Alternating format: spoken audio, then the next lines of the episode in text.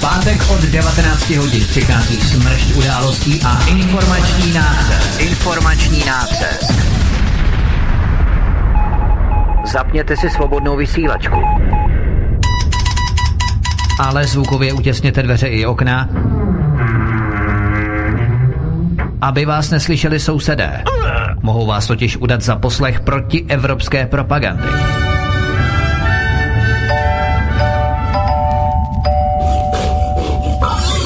Proto buďte tuctoví, všední a hlavně nevybočujte. Pokud vystrčíte svobodně hlavu, nemilosrdně vás pokosí motorovou pilou. Demokracie? Ano, ale pouze ta po jejich. Proto zapalte svíčky, kupte pár plišáků a semkněte se s námi v boji proti bruselskému terorismu.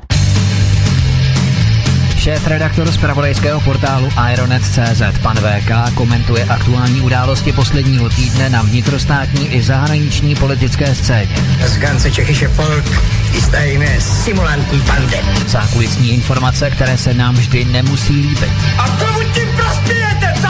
Geopolitické analýzy, rozvědky, zpravodajské služby. Buďme napřed ve vnímání informačního pole řídících mocenských procesů. Mocenský tenzor je neúprostný. Máte zaseknutý kompas na západ? Každý pátek od 19 hodin si k nám přijďte pro nový, protože nám funguje na všechny čtyři směry.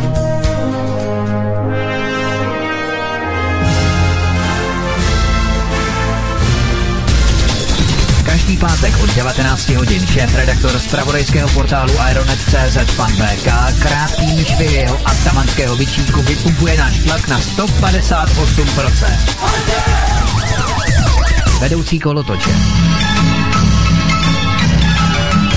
Ve společném programu na svobodném vysílači CS. CS. CS.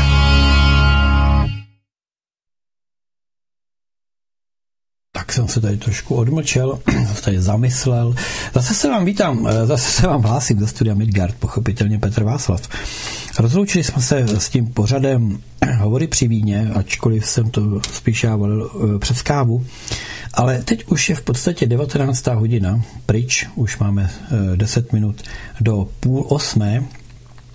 A protože čekáme na to, až se Vítkovi připojí pan VK, tak eh, máme šanci ještě se chvilku popovídat. Po té znělce, kterou už notoricky všichni znáte a myslím si, že každý, kdo sledujete tento páteční pořad u Klábosnice, nebo co týden dál a co týden vzal, eh, s panem VK a s Vítkem, nebo s Vítkem a panem VK, jedno, jak to řekneme, protože to jsou dvě ikony eh, tohoto pořadu a myslím si, že tak, jak to supportujeme různí lidé, různí v podstatě moderátoři z různých studií, tak eh, všichni máme ten pořad nějak rádi, protože vždycky to je o tom, že něco nového tady zazní. A myslím si, že v poslední eh, době, v posledních dílech eh, pan VK dost přitvrzuje, možná to také řekl sám, že nevíme, kdy ještě tu svobodnou vysílačku půjde zapnout a tak si myslím, že to je moje taková spekulace, tak si myslím, že toho chce sdělit z těch žhavých novinek a z takových těch,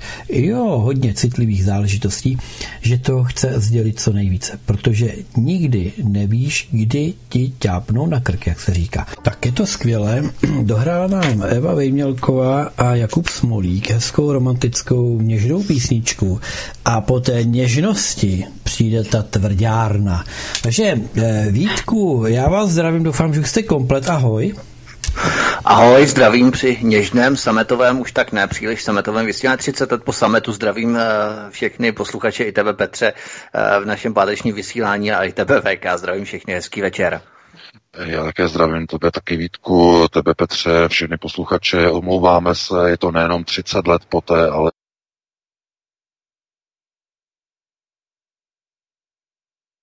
protože já jsem se zase zdržel, já jsem nestíhal, takže mě omluvte. Eh, my se budeme snažit to stihnout všechno v té hodině a půl, která nám bude zbývat do té deváté hodiny, aby potom mohly být interakce. Takže vám všem přeji krásný pěkný večer. Já ještě do toho skočím, Petře a VK, nevadilo by vám, kdybychom tady jeli uh, na tvrdo prostě hodinu a půl, 90 minut bez píchničky, abychom to tady dohonili nějak ten čas aspoň? Já myslím, že se to dá zvládnout, no, dá se to určitě. Jo, Petře, no tak, pohodě, to tak souhlas. jako já s tím pochopitelně souhlasím. Vítám uh, pana VK, pochopitelně to jsme nestihli. Takže vítám i všechny naše posluchače. Uh, věřím, že tak, jak koukám na ten displej, jak se tam sypete jeden za druhým, jak přibýváte, tak přesně uhodil ten čas, pánové, kdy se do toho musíte obout. A pokud budete potřebovat zahrát, já vám zahraju, ale jinak tvrdě do toho. Takže všem příjemný poslech a pánové, je to vaše. Já myslím, že stejně tak jako na svobodné vysílači, tak Ironetu máme hodně muziky za málo peněz, takže hrát budeme až eh, někdy v 9 hodin, si myslím, že to je tak akorát, ale uh, přejdeme tedy k první zprávě, abychom se detržovali. Válka mezi SPD a KSČM o stejné voliče. Tomio Okamura použil překroucené informace o volebních kvótách, respektive migračních kvótách, pardon, do svých volebních novin na vlastní oči, které vydává Jan Čížek, jako munici proti KSČM. Kateřina Konečná na SPD podává žalobu. Celkem 13 z 15 europoslanců Marine Le Pen hlasovalo proti České republice a proti zákazu dvojí kvality potravin. Národní zájmy Francie jsou ostře proti národním zájmům České republiky. Hlasování o dvojí kvalitě potravin to natvrdo potvrdilo. Volební kampaň finišuje. Já jenom připomenu všem posluchačům, že Kateřinu Konečnou u nás přivítáme příští týden ve středu 22. května od 19 hodin na svobodném vysílači v posledním předvolebním rozhovoru, před eurovolebním rozhovoru, ve kterém probereme tyto záležitosti i co se týče demonstrace SPD na Václavském náměstí. To probereme, to probereme jako první, ale VK, eh, o čem tady, nebo jaké, jaký je ten základ eh, této války, která se rozhořela týden před eh, vypuknutím v podstatě voleb do Evropského parlamentu? Tak ten problém spočívá především v tom, že eh, my jsme na Aeronetu publikovali eh, článek o tom, eh, kdy v Evropském parlamentu bylo přijato jedno z mnoha a mnoha pro migračních nebo řekněme pro uprchlických usnesení. Toto usnesení, které vlastně bylo přijato v tehdejší době, tak bylo usnesení označené jako P8 pomlčka 0212 lomeno 2019 a jmenovalo se to de facto usnesení o právech lidí afrického původu na ochranu jejich zájmů a jejich práv eh, v Evropské unii. Eh, my jsme napsali 1. apríla to znamená na velmi nešťastný den. Eh, samozřejmě ten článek byl myšlený naprosto vážně, ale eh, každý novinář ví, že eh, kdykoliv publikujete něco na 1. apríla, tak riskujete, že to nebude bráno vážně. Nicméně ten článek, který byl na Aeronetu a byl publikovaný, tak reagoval zcela vážně na usnesení z konce dubna, tedy z konce března tohoto roku, kdy ze zvláštních důvodů se i vlastně dva poslanci za KSČM k tomuto usnesení které v tom článku najdete, je tam vlastně do češtiny přeložené, eh, tak se k němu připojili a zvedli pro něj ruku. Byla to Kateřina Konečná a pan Jiří Maštálka z KSČM zvedli ruku pro toto usnesení. Nicméně, k čemu došlo? V tom článku je jasně uvedeno, kde jsou jaké hrozby. To znamená, eh, pokud si eh, kliknete vlastně v odkazu na eh, ten článek, tak se tam vlastně dočtete, že to usnesení se týká takových věcí, jako je například podpora neziskových organizací a zvyšování vlastně jejich dotačních titulů na práci s migranty, kteří se nacházejí v Evropské unii a mají africký původ. Dále eh, v tom usnesení je výzva a žádost Evropské unie k tomu, aby jednotlivé země více potlačovaly takzvané protimigrační eh, pnutí a protimigrační postoje obyvatelstva. Jsou tam i určité náznaky jakési cenzury a eh, stíhání lidí, kteří mají například nepřátelské nebo antimigrační postoje na internetu a tak dále. To znamená, to usnesení je eh, velice nebezpečné. Eh, hlasoval proti němu z českých europoslanců pouze jeden jediný eh, český europoslanec, pan Jiří Payne, jinak ostatní hlasovali pro a nebo se zdrželi hlasování. A problémem tady vlastně je to, že oba dva zmínění poslanci za KSČM tak hlasovali pro tento dokument o právech e, migrantů afrického původu na jakási práva v Evropské unii, nebo lidí afrického původu. Nicméně, e, ve zmíněných novinách e, SPD v nákladu téměř 3 milionů výtisků se píše a uvádí, že Kateřina Konečná hlasovala pro kvóty, pro migrační kvóty což samozřejmě je lež. To není pravda, protože to usnesení se žádných migračních kvót vůbec netýká. To usnesení se týká migrantů, kteří již jsou na území Evropské unie, kteří již jsou.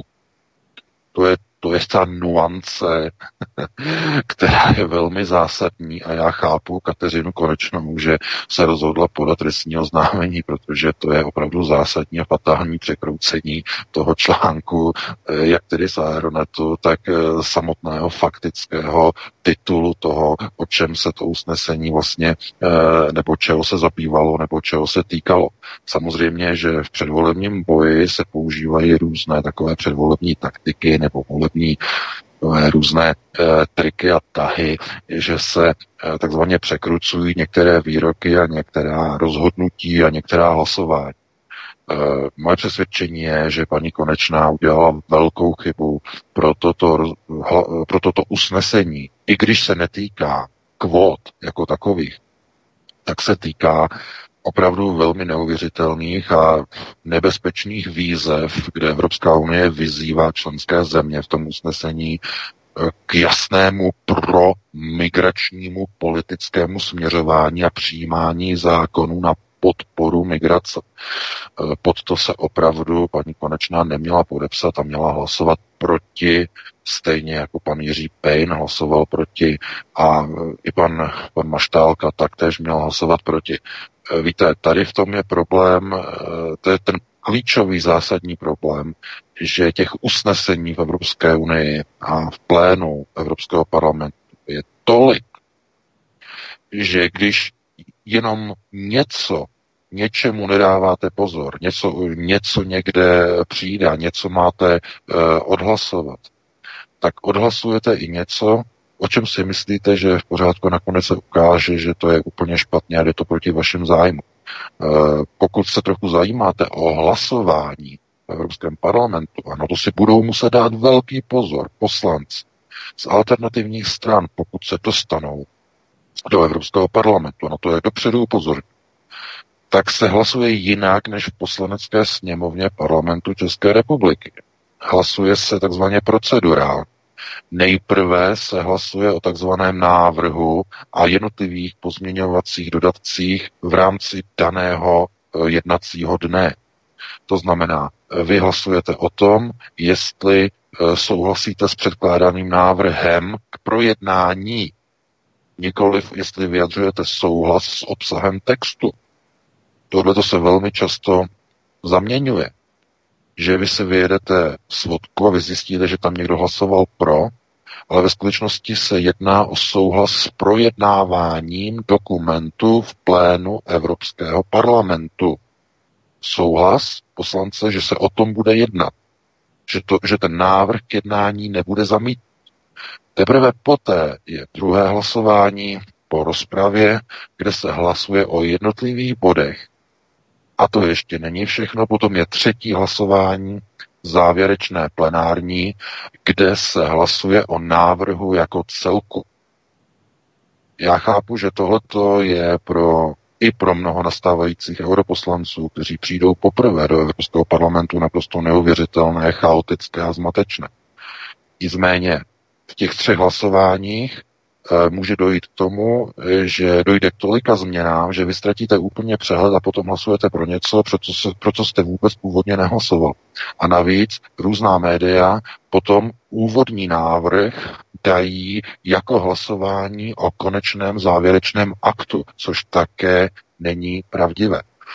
Takže v mnoha ohledech je třeba se na tady ty věci dívat jako na takovou tu kulišárnu Evropské unie, protože tam, když vlastně přijdete, tak jak už jsem říkal minule, se dělá politika úplně jinak než v klasických tradičních národních parlamentech. Poslanci nemají prakticky žádná práva, mohou se vyjadřovat pouze k věcem, které předkládá komise. Je to prostě úplně jakoby nedemokraticky nastavený systém. Každopádně, pokud se jedná o nějakém dokumentu, který má nápis o označení dokument o právech lidí afrického původu, tak i ten nejtupější poslanec a europoslanec musí být ostražitý a nesmí pro takový dokument hlasovat. Proto prostě, tam prostě není proto omluva. Tam mělo být proti, proti, proti, proti. Takže eh, já chápu Kateřinu Konečnou, že podala trestní oznámení eh, pro pomluvu, protože tam v tom textu těch novinách SPD se hovoří o tom, že hlasovala pro kvóty, což samozřejmě je nesmysl, to není pravda. Ale na straně druhé opravdu zdůrazňuje, že její hlasování pro dokument, který má jakoby zakotvovat práva lidem afrického původu v Africe je naprosté chucpe. To je nehorázná drzost. Tohle to se nikdy nemělo stát a nikdo z komunistických poslanců pro ten dokument, i když je právně nezávazný, tak neměl nikdy hlasovat. A to je, myslím, to zásadní. No, ale tohle to ještě není vůbec všechno. Kateřina Konečná totiž publikovala video, eh, já jsem ho dal do toho posledního článku, kde vlastně opět se přebírá jeden z článků Aeronetu. Eh, ten se týká eh, toho, jakým způsobem zástupkyně francouzské frakce Marine Le Pen Národní fronty v Evropském parlamentu hlasovala proti návrhu české eurokomisařky Evy Jourové, která jménem tedy Evropské komise jako eurokomisařka předložila do pléna Evropského parlamentu návrh na zákaz dvojí kvality potravy. To je největší problém ve východních zemích nebo zemích střední a východní Evropy. Celý tenhle prostor je zaplovovaný, je, opravdu je zahlcený a zaplavený druhojakostním zbožím ze západní Evropy. A týká se to především největšího agrokulturního exportéra na světě, nebo jednoho z největších, a to je Francie. Francie je největší agrokulturní exportér na světě, když tedy ne, pokud tady nebudeme počítat, počít takové země, jako je například Čína, ale ta má trochu jinou strukturu své produkce, to je zase něco trochu jiného. Nicméně, uh, Francie dokáže produkovat obrovská množství potravin. Problém je v tom, že při produkci potravin vzniká nejenom prvojakostní produkce, logicky vzniká i druhojakostní. Něco, co není tak kvalitního, není, e, proces zpracování není kvalitní, proces produkce není kvalitní. To znamená, že vyrobíte nějaké zboží a nějaké procento z toho zboží nemá první jakost. To znamená, použije se druhojakost. No, na západním trhu je takové zboží neprodejné.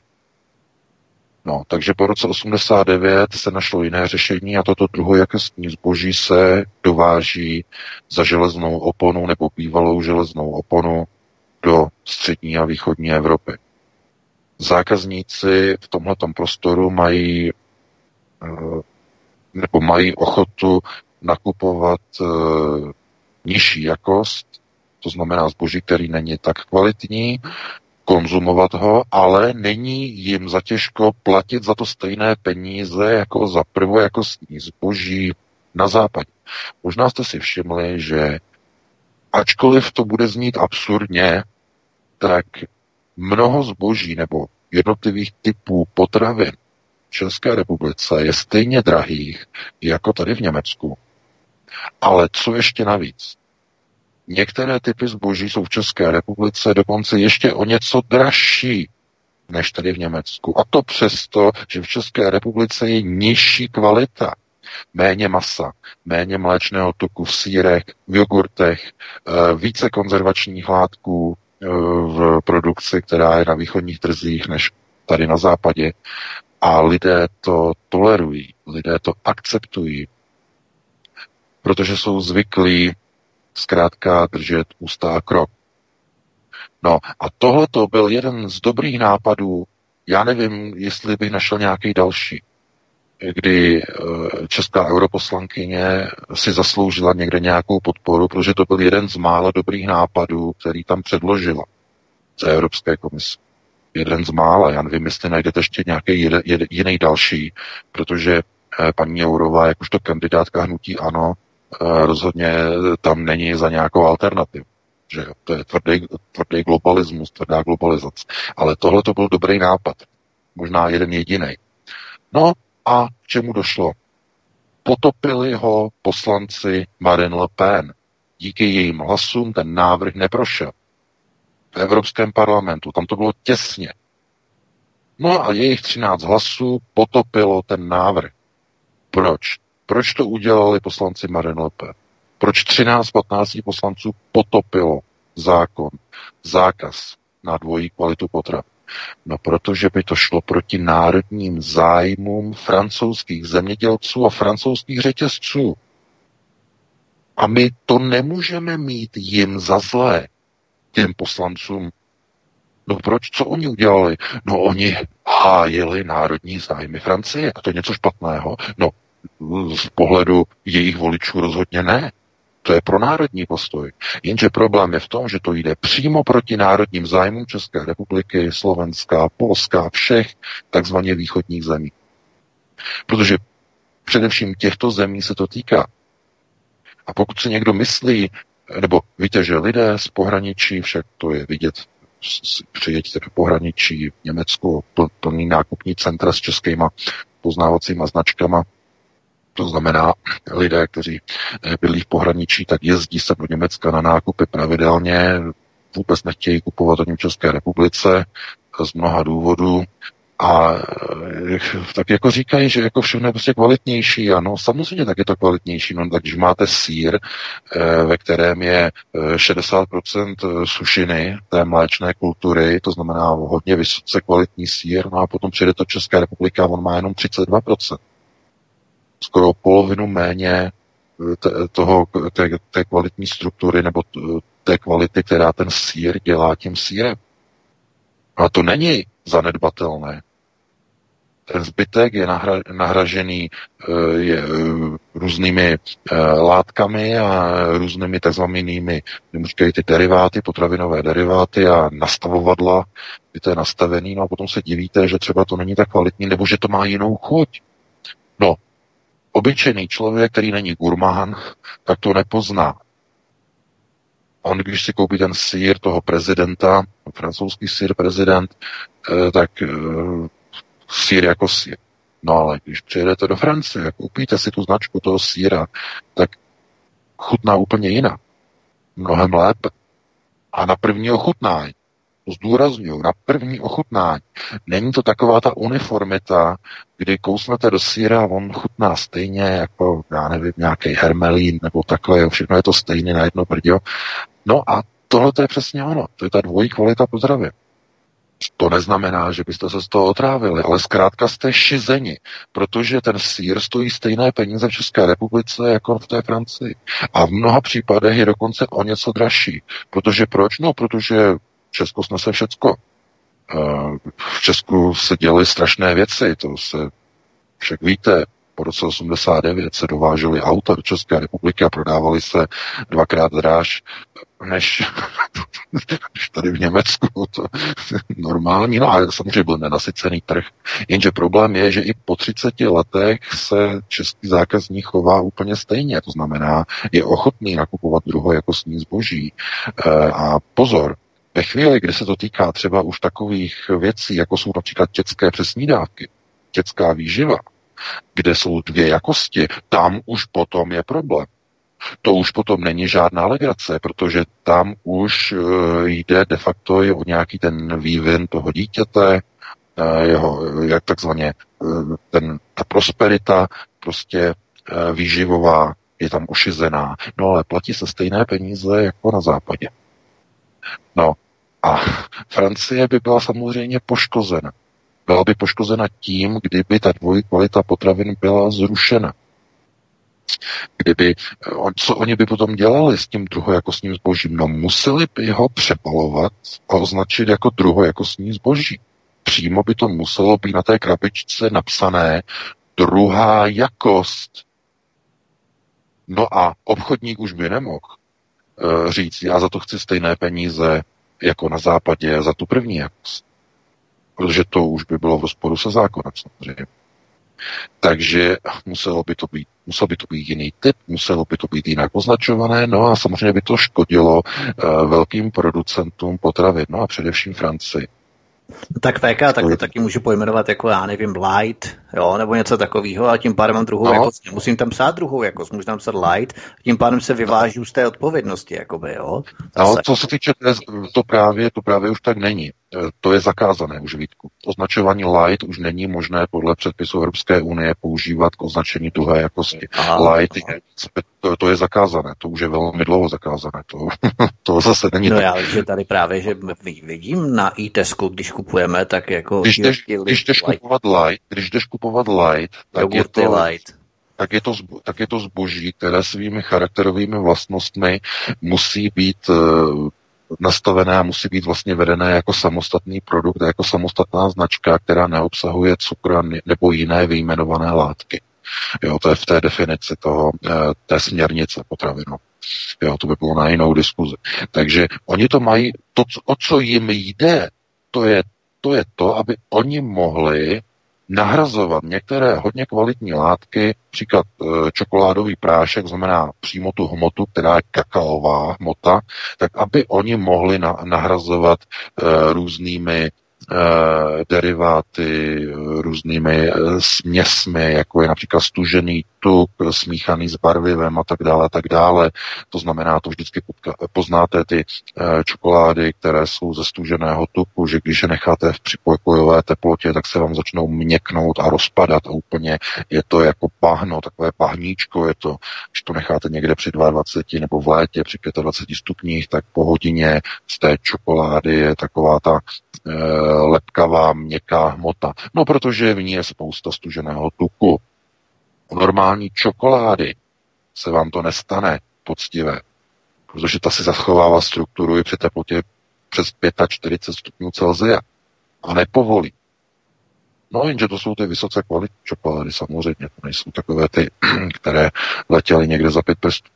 Takže eh, ta kvalita je asi hodně důležitá ve chvíli, kdy dochází k prodejům eh, jednotlivých vlastně druhů zboží, které se tváří jako být stejné nebo téměř podobné, jako na západě v skutečnosti nejsou, ale jsou prodávané za stejně vysokou cenu.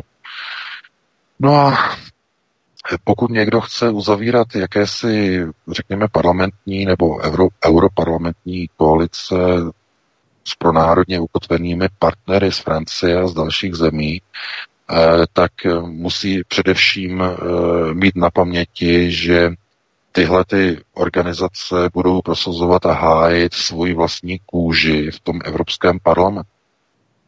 Ty nebudou sdílet stejné hodnoty napříč jednotlivými národy. To znamená, oni se dokážou v Evropském parlamentu shodnout třeba na odporu proti migraci. No a já jsem, já jsem už říkal minulé, nebo předminulé, Eh, že snažit se zastavit migraci v dnešní době je stejné jako snažit se vlámat do otevřených dveří.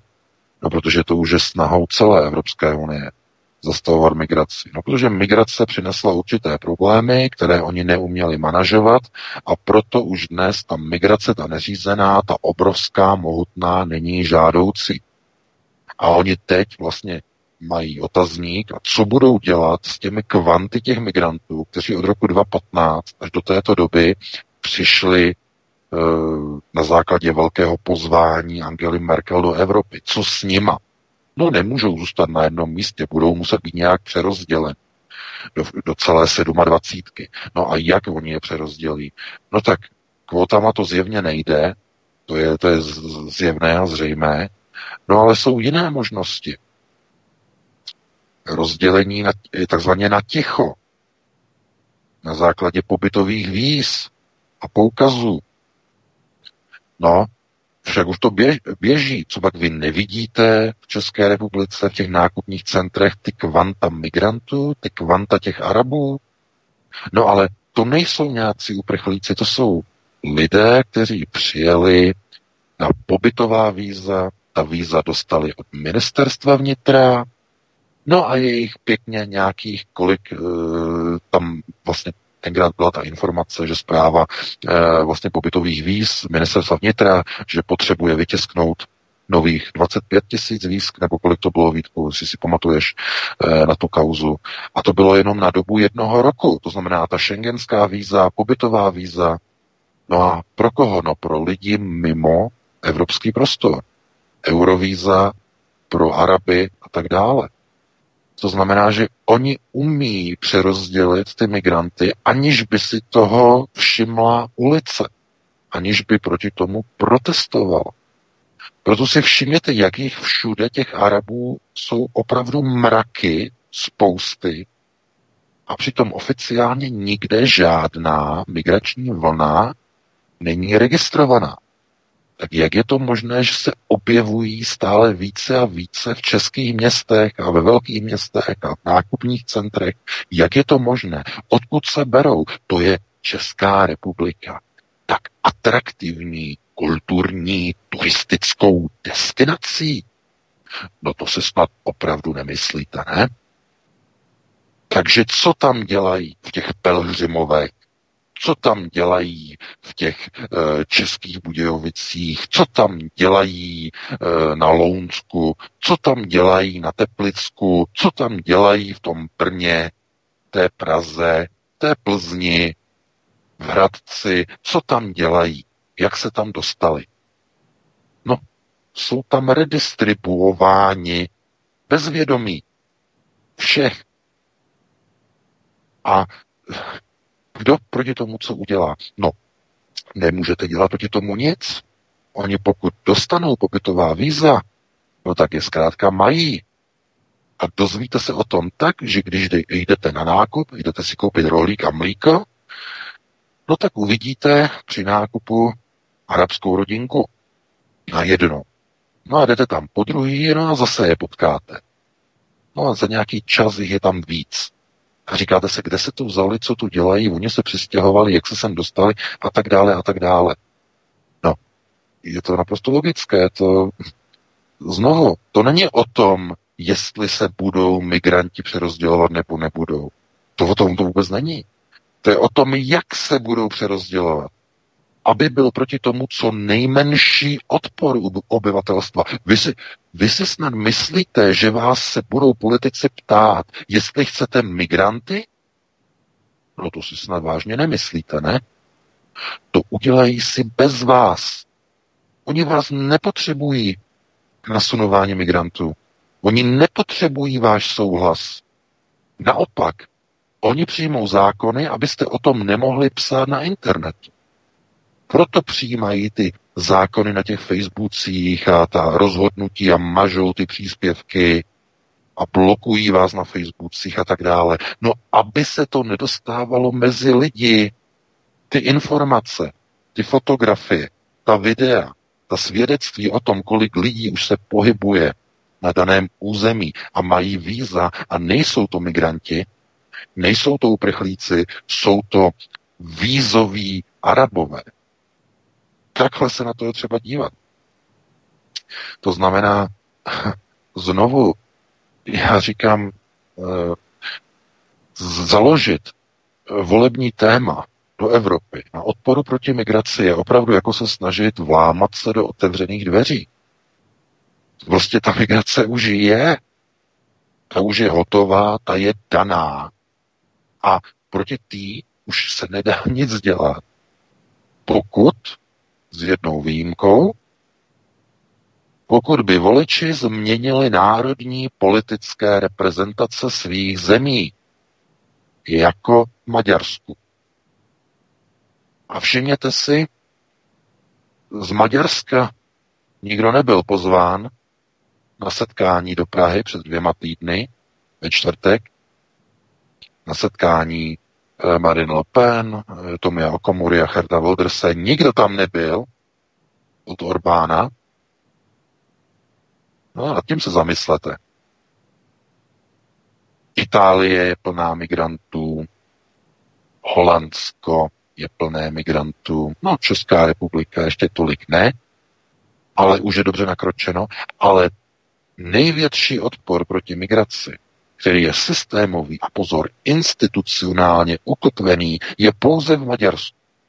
A Maďarsko by mělo být lídrem e, protimigračních snah. Mělo by být v čele jakýchsi, řekněme, těch hlavních e, proti, e, protimigračních frakcí, e, mělo by být vlastně jakoby ve vedení, mělo by být v čele. No a není. A proč z jakého důvodu? Možná se zeptat. Proč nejsou Maďaři v čele těchto těch evropských protimigračních struktur v Evropském parlamentu? No, protože Orbán to ví moc dobře. Protože všechny tyto struktury jsou řízené opozice. To je to tajemství. No proto oni útočí pořád na Orbána. Proto oni mu nemůžou přijít na jméno. Proto neustále Maďarsko sem, Maďarsko tam eh, vyhání pana Soroše z Budapeště. Co my uděláme? Jaké, jaké sankce přijmeme? To znamená, že mění nastavení a dosazování soudců ústavního soudu v Maďarsku. Co my s tím uděláme? Proč on tam staví ten plot na té na hranici? Co my uděláme proti tomu Orbánovi? A proč je maďarský volič tak neevropský? Proč volí ten Fidesz, proč volí toho Orbána, co my s tím uděláme? No jo, v Maďarsku nefunguje indoktrinace maďarského školství. Ono se nám to nepovedlo. Nám se nepovedlo infikovat a infiltrovat budoucí maďarskou mládež skrze infiltraci školství. A kdo v Česku proti tomu bojoval? No, Václav Klaus mladší. A co s ním udělali? Vyhodili ho z ODS. Našli si záminku, že se otřel o židy. On jediný šel proti indoktrinaci českého školství. No tak se ho museli zbavit. No a jinak, kdo se zajímá o české školství? Kdo likviduje vnitřní kruh v České republice? Kdo se snaží o indoktrinaci české mládeže, takzvané propagace LGBT a multigender agendy, to je to teď moderní, že na základních školách, jako, že by se to mělo probírat, to jsou ty nové koncepce norských fondů, že se obracejí na jednotlivá ministerstva školství, aby se začaly pro, jako problematikou takzvané identity a, a to říkají psychosexuální identity jedin, jedince do věku 12 let, to znamená na základních školách, že by se měly připravit nějaké programy, aby děti si určovaly vlastní pohlaví, jestli se cítí jako chlapec, nebo jako ženochlapec, nebo, nebo dívko-chlapec, nebo jako dívka a dívka, anebo jako chlapec a chlapec s takzvanou eh, orientací do plus nebo orientací do minus je celkem 37 genderových, psychosexuálních takzvaných e, definicí pohlaví. To už pochází z těch transgenderových studií. Tohle to oni chtějí rvát dětem do hlavy v základních školách. A kdo proti tomu protestoval? protestoval? No, Václav Klaus mladší. A tak se ho zbavili. No, a jak je to s Orbánem? No s ním je to úplně stejné. No protože on není manažovatel. On není chlapec, se kterým se lze domluvit a něčem. On není takový idiot, který si myslí, že lze reformovat Evropskou unii. No, takže on je úplně někde v jiné pozici, v jiné struktuře. On má za sebou podporu celého národa. On dokázal institucionálně transformovat celé Maďarsko. Dokázal to někdo z těch politiků, kteří se sešli před dvěma týdny na Václavském náměstí? Itálie je zaplavená migranty, Holandsko zaplavené migranty a Česká republika je zaplavována migranty oficiálními pobytovými vízy. Přijďte se podívat do Teplic, přijďte se podívat do Brna, přijďte se podívat do Prahy, já myslím, že tam uvidíte, jaká je realita o tom, a ta skutečná pravda o tom, že v České republice prý je jenom 12 arabských migrantů. Těch 12. No, to samozřejmě není pravda. Protože je úplně jedno, kolik je těch nelegálních, kolik je těch takzvaně azylovaných migrantů, protože o ty už se vůbec nehraje v celé Evropě. Já bych očekával, že už to konečně politici pochopí i na alternativě. Že už není v zájmu takzvaného světového sionistického řízení v rámci projektu Evropy pokračovat v hromadné migraci, v té obrovské vlnové. No protože ta by zničila systémy řízení. Oni zjistili, že to nefunguje. Takže to dělají jinak, dělají to potichu. Redistribuují různými způsoby. Některé země používají pobytová víza, znamená takzvaně si vybírají, ale přijímají. Znamená, mají určitou volnou ruku, ale musí někoho přijít. Musí umožnit vzniky arabských obcí. Musí umožnit volby Arabů do městských zastupitelstev, do komunálu. Jsou na to přijaty zákony. Že i když nemají občanství dané země, to jistě víte, tak mohou volit do komunálních voleb a můžou i do parlamentních voleb a můžou volit i do evropských voleb. Jediné, co tomu potřebují, je víte co tomu potřebují? No potřebují k tomu potvrzení o pobytu. A to je všechno, co potřebují. Potvrzení o pobytu. Ne občanství, ne nic takového, jenom potvrzení o pobytu. A můžou volit. A můžou být voleni, pozor, být voleni, nejenom volit, ale být i voleni. Takže tyhle ty procesy, eh, jestliže jsou takto nastavené, no tak je hotovo. A co se týče e, řízení protimigračních toků, tak e, je jasné, odkud vycházejí tyto protimigrační toky, nebo e, odkud by měly vycházet e, tak, aby měly vlastně ten hlavní e, náboj, to znamená ochranu národních zájmů. A to je systém nastavení z vnitřního kruhu. To znamená z rodiny.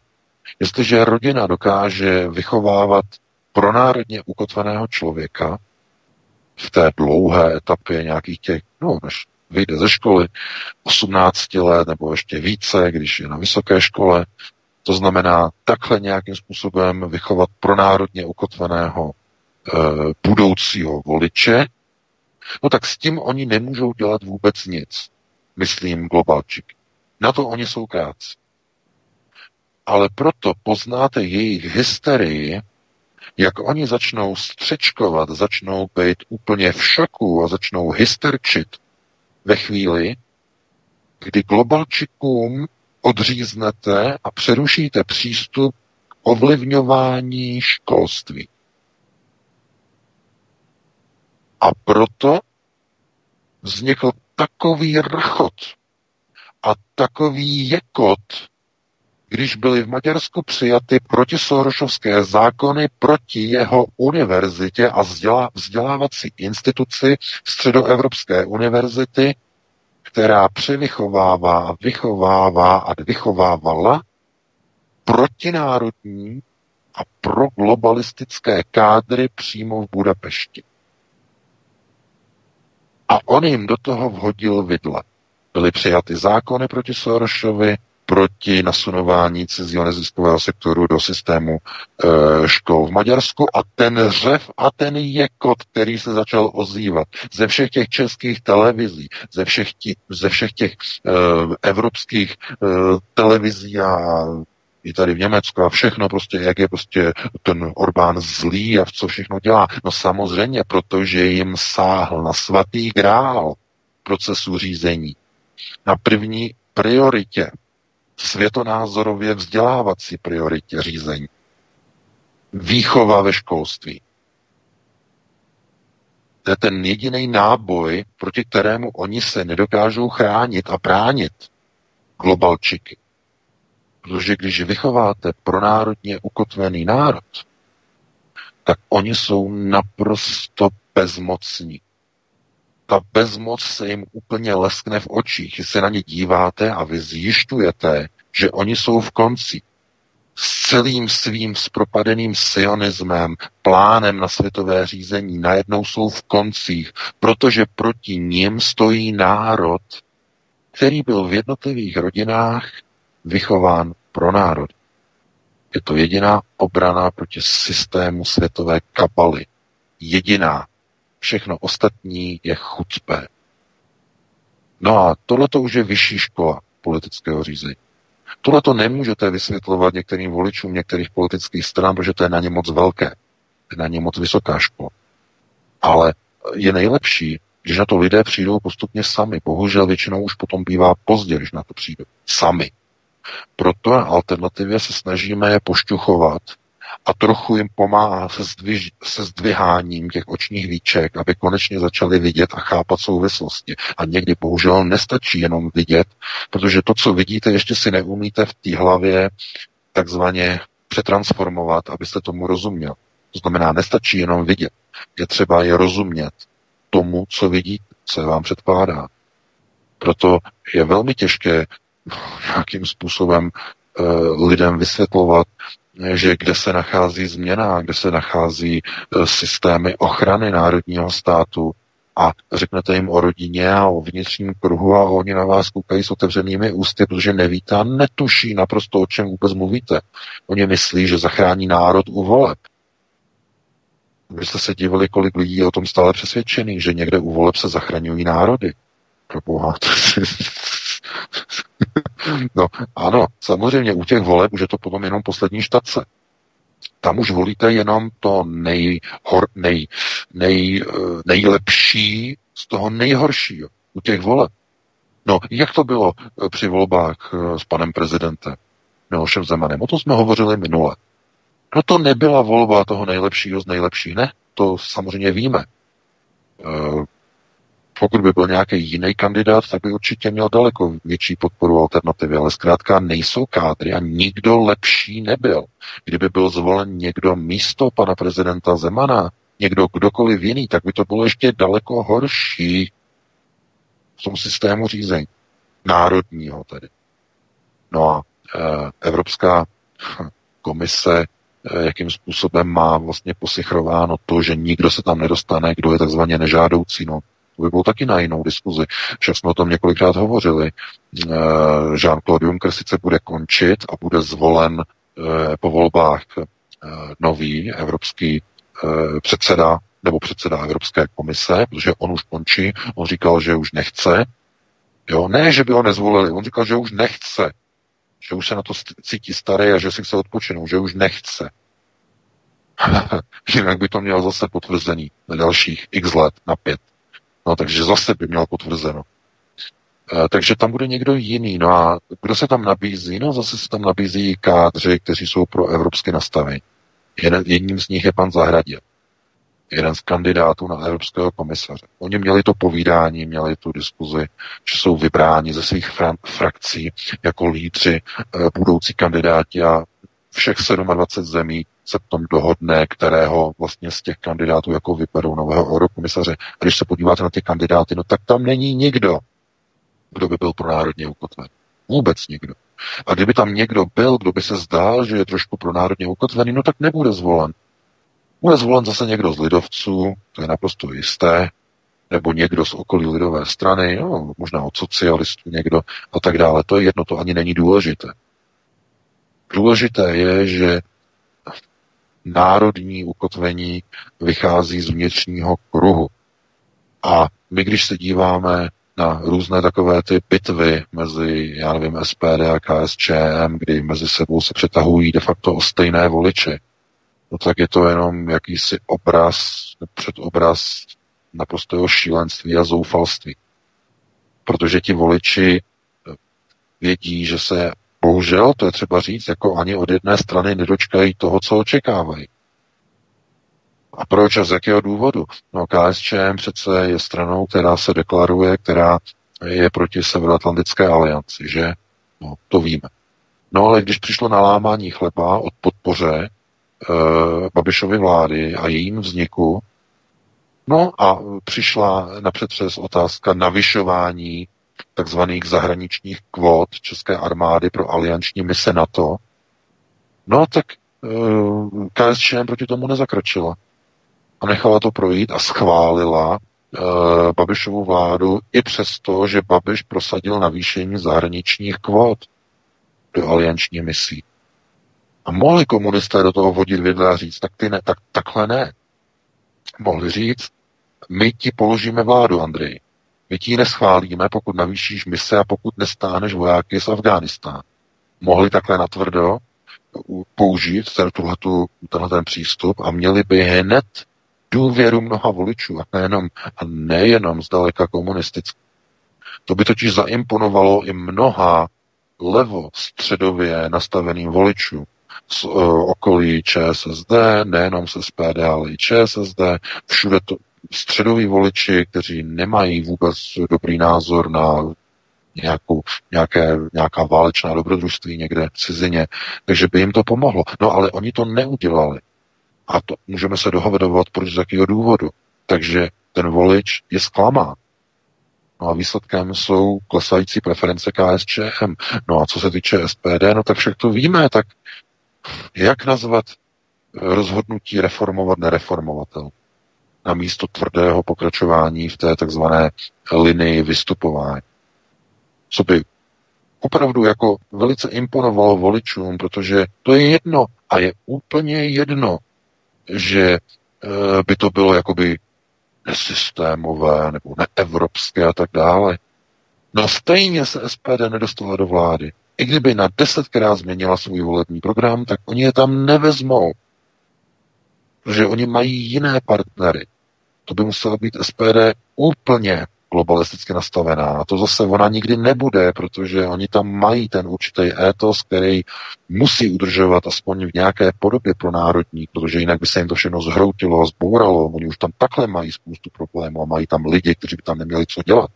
Ale každopádně ten volič se nedočká ani toho vystoupení z Evropské unie, protože už to není prosazováno. Teď se jede prostě ta reforma a Eh, lidé, takže co zase lidé udělají? Tak zase budou hledat někoho jiného. Takže mají zase eh, na výběr další strany politické, tak když to není ani SPD, ani KSČM, tak mají národní demokracii, mají uh, ANS, mají uh, dělnickou stranu, mají další, takže můžou prostě hledat nějaké další. Ale znovu, volby do Evropského parlamentu jsou o budoucí reformě Evropské unie, kterou oni si naplánovali v Achenu. To znamená tzv. Achenská smlouva o reformě Evropské unie do federativního celku, e, dohoda podepsaná mezi Německem a Francií. O to se hraje po těchto volbách. O takzvané říkají e, smlouva achenského volného pohybu a zboží, to znamená reforma Schengenu. A součástí té reformy právě má být i e, ten posun fungování Evropské unie k centralizovanému, federalizovanému celku. A evropským komisařem se stane právě ten komisař, který je podporovatelem smlouvy z Achenu, tam to typují mezi lidovcem a socialistama, že tam bude zvolen ten jeden, eh, jeden z nich bude evropským komisařem a ten vlastně nastoupí tu cestu federalizaci Evropské unie. Ostatní strany uh, se tomu přizpůsobí a nebo budou, však se hovoří i o zbavení hlasovacích práv pro některé země, které se nebudou chtít integrovat do smlouvy z Achenu. Možná jste zaregistrovali, eh, pan eh, Ferhofstadt mluvil o tom, že eh, už nelze tolerovat, že některé země v EU se nechtějí podílet na hlubší integraci a že je třeba zvážit i odebrání hlasovacích práv jednotlivým europoslancům v Evropském parlamentu. Já doufám, že jste to zaregistrovali, ten výrok no, minulý týden. Ano, ano, myslím, že to bylo v pátek. No. A, chápete? Tak je úplně jedno, kolik se dostane poslanců z, z, z alternativních stran do Evropského parlamentu. Pokud Evropská komise odebere hlasovací práva některé zemi, tak je vymalováno, když budou dělat problémy, takzvaně, jak o tom mluvil eh, teď vlastně v, v rozhovoru pro polský řeč pospolita uh, ještě Juncker. v tom rozhovoru. Takže ano, tam jsou mechanismy, které oni mají tak nastavené, že oni chtějí reformu, ale tu svoji, tu vlastní. Proto znovu říkám, eh, kdo chce dělat reformu v EU, tak zase snaží se vlámat do otevřených dveří, protože oni taky chtějí reformu. Jenže problém je v tom, že podle jejich, podle smlouvy z Achenu.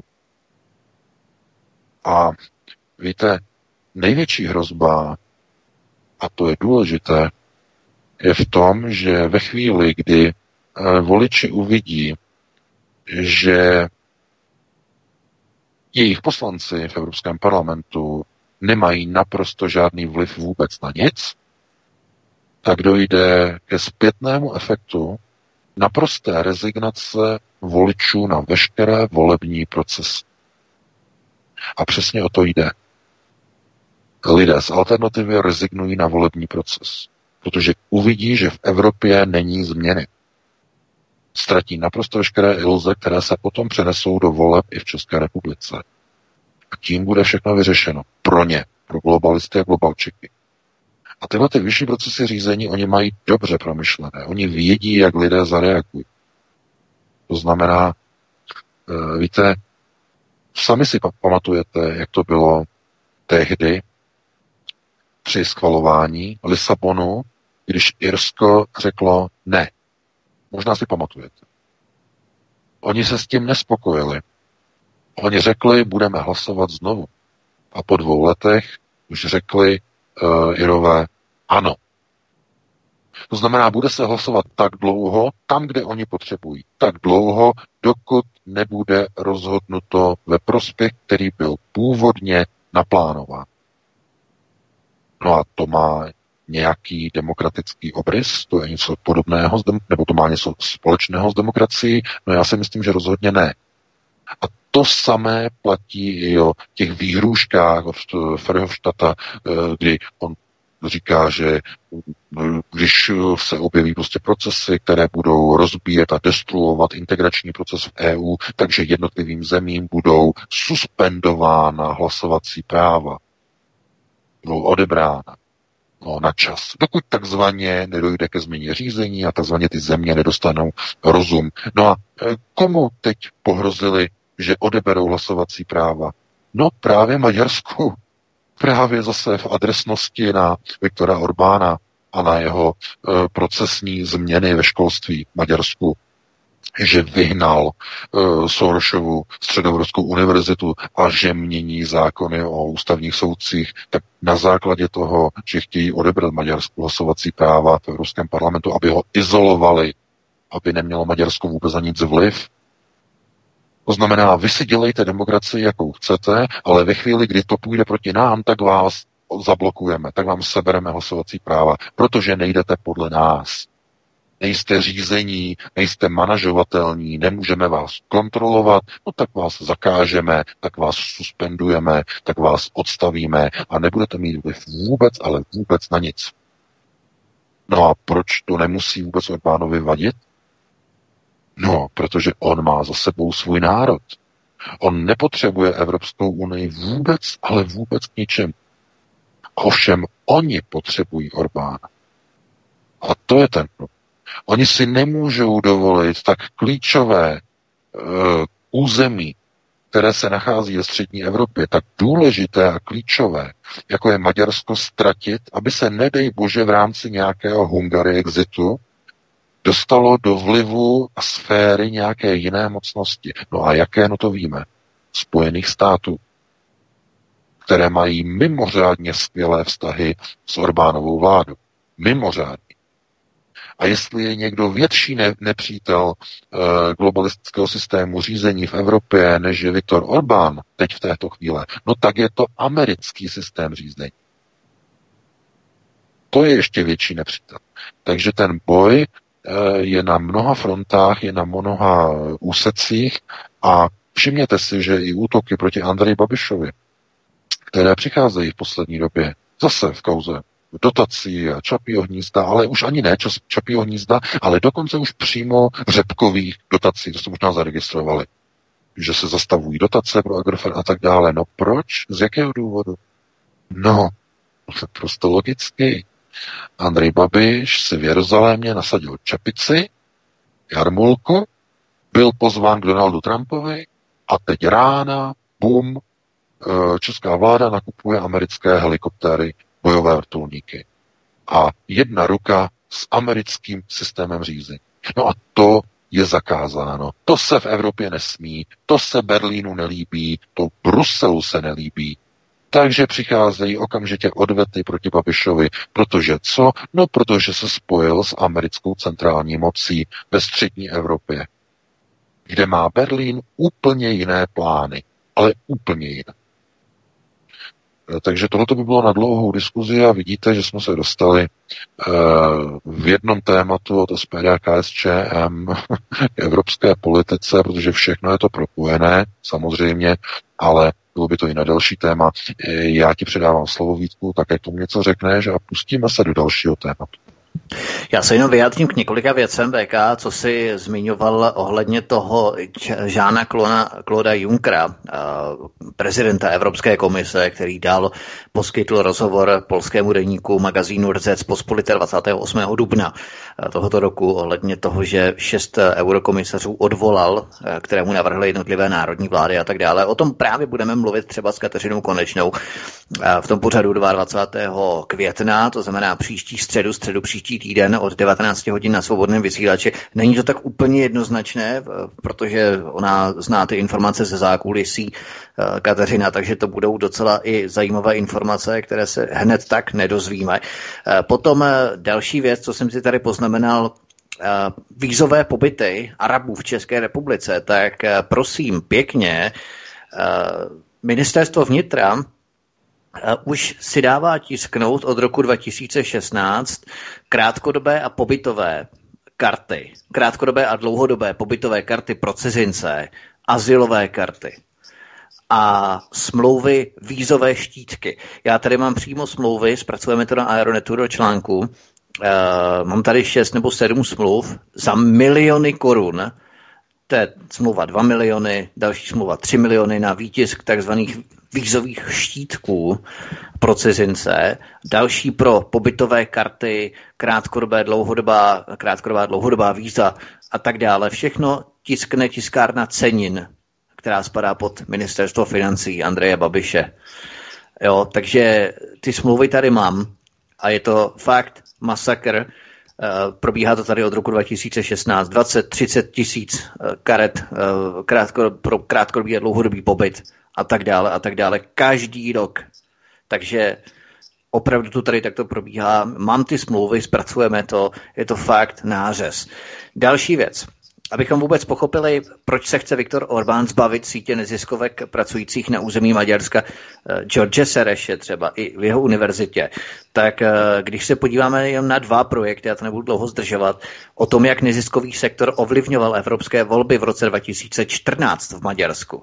Například projekt který nesl název Seznam hamby, hlas demokratického lidu. A popis projektu, hlavním cílem projektu nadace Prospect Foundation ve spolupráci se Standard Media Monitor je monitorovat xenofobii v kampani vedené v rámci voleb do Maďarského národního evropského parlamentu v roce 2014, vést přehled o xenofobních Eh, slovních projevech, které použili politici, strany, média a novináři, zveřejňovat jejich jména a zostuzovat je.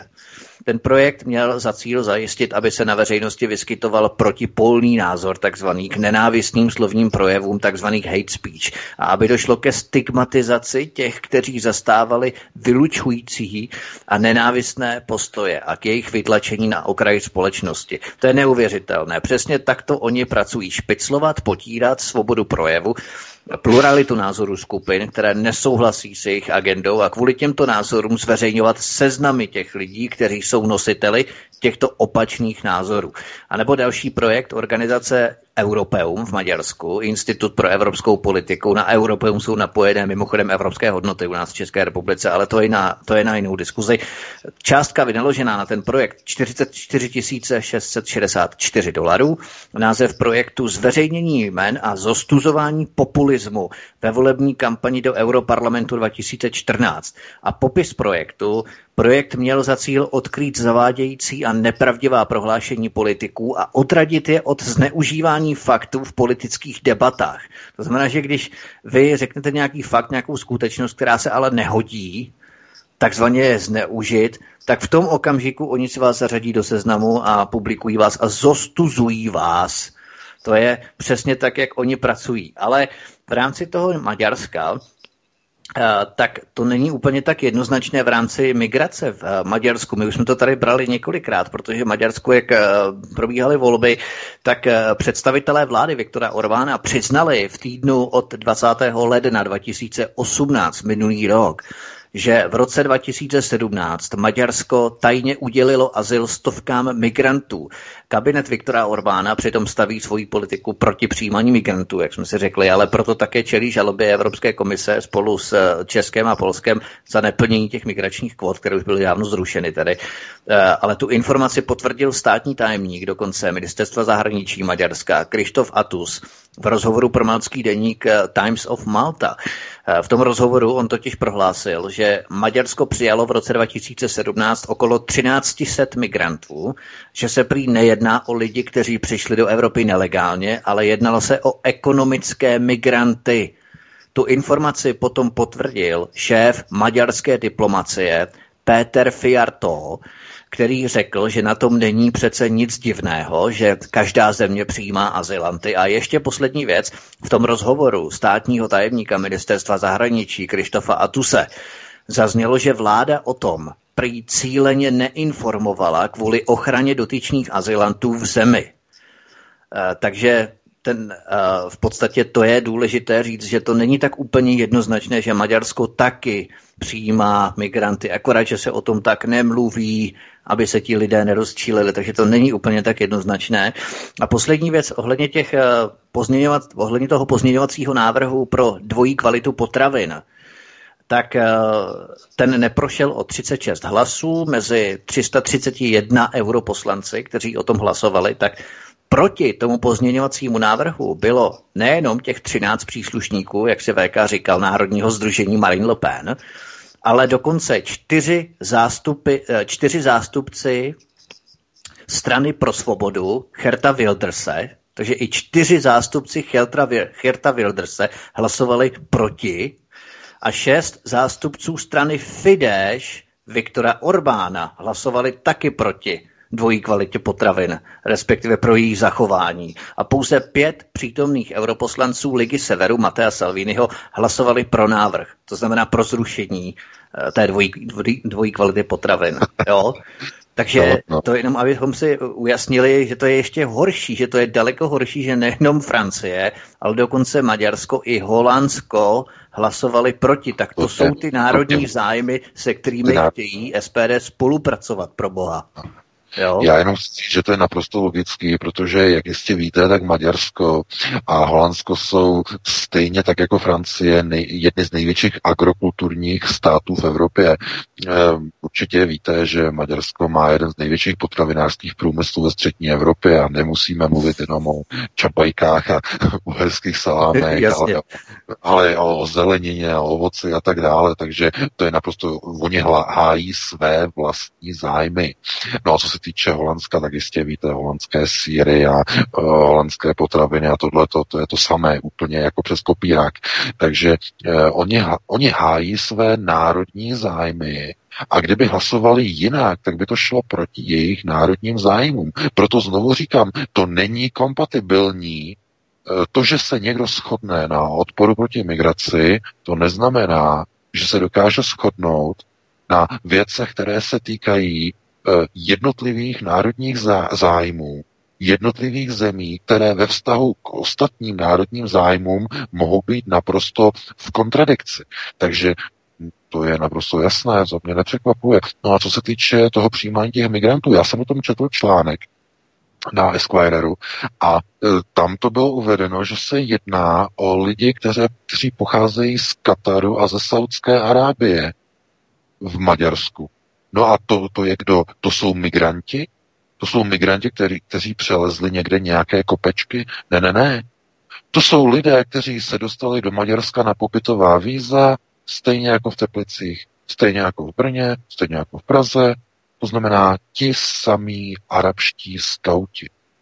A to, že se dostali do Maďarska, eh, tak eh, to pouze znamená, že proces islamizace je nějakým způsobem moderován a e, manažován i uvnitř maďarského systému řízení. No a protože my víme, e, kdo řídí proces migrace, my víme, kdo řídí, kdo je autorem e, nebo jakým nástrojem je migrace, no tak se musíme podívat především na jednu věc. A ta je velmi znepokojující, a to já zdůrazňuji. Určitě jste zaregistrovali, že Viktor Orbán eh, si nasadil čepičku a setkal se s, s Benjaminem Netanyahu v Maďarsku na uh, židovském hřbitově a měli tam setkání a něco mezi sebou řešili a spojovali a něco domlouvali a tak dále a tak dále a tak dále. No, je o tom velký článek na maďarských novinách. A, a jsou tam fotky, no můžete se tam podívat, co si najdete ve vyhledávači a někdo si řekne, a co to má znamenat? No a já, když se dívám na, eh, na čepičku a dívám se na Viktora Orbána s Benjaminem Netanyahuem, no tak já vidím Andreje Babiše v čepičce a vidím ho z dinářku a vidím ho s Benjaminem Netanyahuem. Takže kdo řídí procesy? Ještě jednou se zeptám. Izrael. A kdo zařídil dosazení nové prezidentky na Slovensku? E, pan eh, Aaron Šaviv, osobní přítel koho? Benjamina Netanyahu, který financoval a řídil e, kampaní paní Čaputové. No a kdo řídil a financoval e, kampaň Eh, na Ukrajině eh, pana Volodymyra Zelenského. No, jistý Igor Kolomojský. No a odkud probíhalo financování? No, probíhalo z Izraele, z Haify, kde pan Kolomojský je pod ochranou, eh, nebo byl ještě donedávna, protože on už se prý údajně vrátil na Ukrajinu po vítězství Zelenského. To, je, to bylo zajímavé téma na další povídání. Ale on tam byl pod ochranou, na příkaz Benjamina Netanyahua, že izraelská armáda v Haifě ho musí chránit. Takže pro boha, znovu se na to podíváte a říkáte si, no tak kdo tedy potom řídí jednotlivé procesy? Z jakého důvodu? No a proč by Izrael, pokud tedy řídí Orbána, proč by jako nějakým způsobem uh, šel a manipuloval by Eh, proti uh, George Sorešovi. Z jakého důvodu? Co by to bylo? No, samozřejmě, no, protože George Soros je kandidátem onoho sionistického křídla řízení. To znamená a nasunování... Eh, má zakázaný, zakázaný vstup do Izraele, mimochodem. No, no, no, přesně tak, přesně tak, má zakázaný vstup do Izraele. No proč? No protože on je kádrem domu Sion. On je sionistickým kádrem. A do Izraele nemůže kvůli tomu, že tam ho nepustí ruští židé, kteří kontrolují Kneset. Aby to bylo ještě více komplikovaný, protože Kneset vůbec neřídí Izraelci. Kneset řídí napůl američané a napůl rusové. Myš, myšleno etnicky. To znamená, půlka z nich tam má jarmulky e, americký a půlka má jarmulky ruský. Z tohoto důvodu. Jo, když se díváme na ty etnické eh, původy jednotlivých poslanců izraelského knesetu, no a, a Němci jsou tam samozřejmě, Němci, původem Němci, s německými pasy, ale ti jsou, ti jsou trochu v menšině. A to je izraelský kneset. No pro co to má společného eh, s Izraelem? No vůbec nic. to je chucpe. Já jsem taky donedávna nevěděl, se mi dostal do, do ruky seznam poslanců Knesetu a, a, a ruský pas, ruský pas, ruský pas, ruský pas a uh, americký pas, americký pas, americký pas, německý, německý, americký, americký, ruský, ruský, ruský. A koukáte na to jako blázen. Kde je jaký Izrael? Hm, to není, jako by nebyl. Samozřejmě, že je, ale systém řízení Knesetu je někde úplně jinde. No a momentálně tam mají takzvaně věrchušku, mají e, větší moc, tam mají ti, kteří jsou proti domu Sion, který nechtějí to zničení Izraele. To znamená, jsou i proti Sorošovi a skrze své kliky řízení říž, řídí procesy proti sionistickým kádrům i v Evropě, včetně Maďarska, včetně proti Sorošovi, který má zakázaný vstup do Izraele. A, a to je potom šok na hlavu. A jak se potom v tom má obyčejný gojím, jak se v tom gojové mají orientovat? Když na jedné straně židé, na druhé straně židé. No a mají jedny pasy a druhý pasy. A co zatím bude asi, si řeknete. A jste, jste, jste z toho úplně vykolejený. No a tohle to už jako, když potom začnete třeba nevím, voličům vysvětlovat, Eh, tak oni jsou zmatení a oni říkají, já tomu nerozumím, já o tom ani nechci nic vědět, eh, já půjdu někoho volit, někdo, kdo se mi zdá, kdo se mi líbí podle ksichtu a on má dobrý gezicht, já ho budu volit, protože se mi tak nějak jako zdá. A já jsem ho volil a on tam zase něco, pro něco hlasoval, mně se to nelíbilo, tak příště se budu volit někoho jiného a tak dále, tak dále. Problém je v tom, že oni si o těch lidech nez, nezjistí naprosto vůbec nic. Ale vůbec nic, ale prach nic. Je jim úplně jedno. E, s kým se si stýkají, kdo jim platí, financuje kampaň, e, jaké lidi si dávají na kandidátky, jaké mají pozadí, jakou mají historii, že si podávali e, ruce tady s šéfem, já nevím, amerických jestřáb, amerických neokonů. A tamhle si podávali ruce s někým a tady chodili na školu George Sereše a uh, tady mají nějaké zkusky z minulosti samozřejmě. A tady tahali svoji přítelkyni do centrální mešity v Londýně a natahovali jí hijab na hlavu. A ona nechtěla a oni ji tam pozývali a, a, a pojď a půjdeme.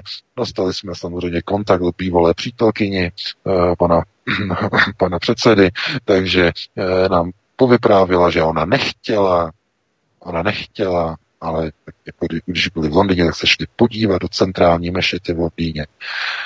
Eh, no a to jsou takové prostě takové jako nuance, eh, které jako z toho vycházejí potom a co vy si potom máte o takovém politikovi myslet?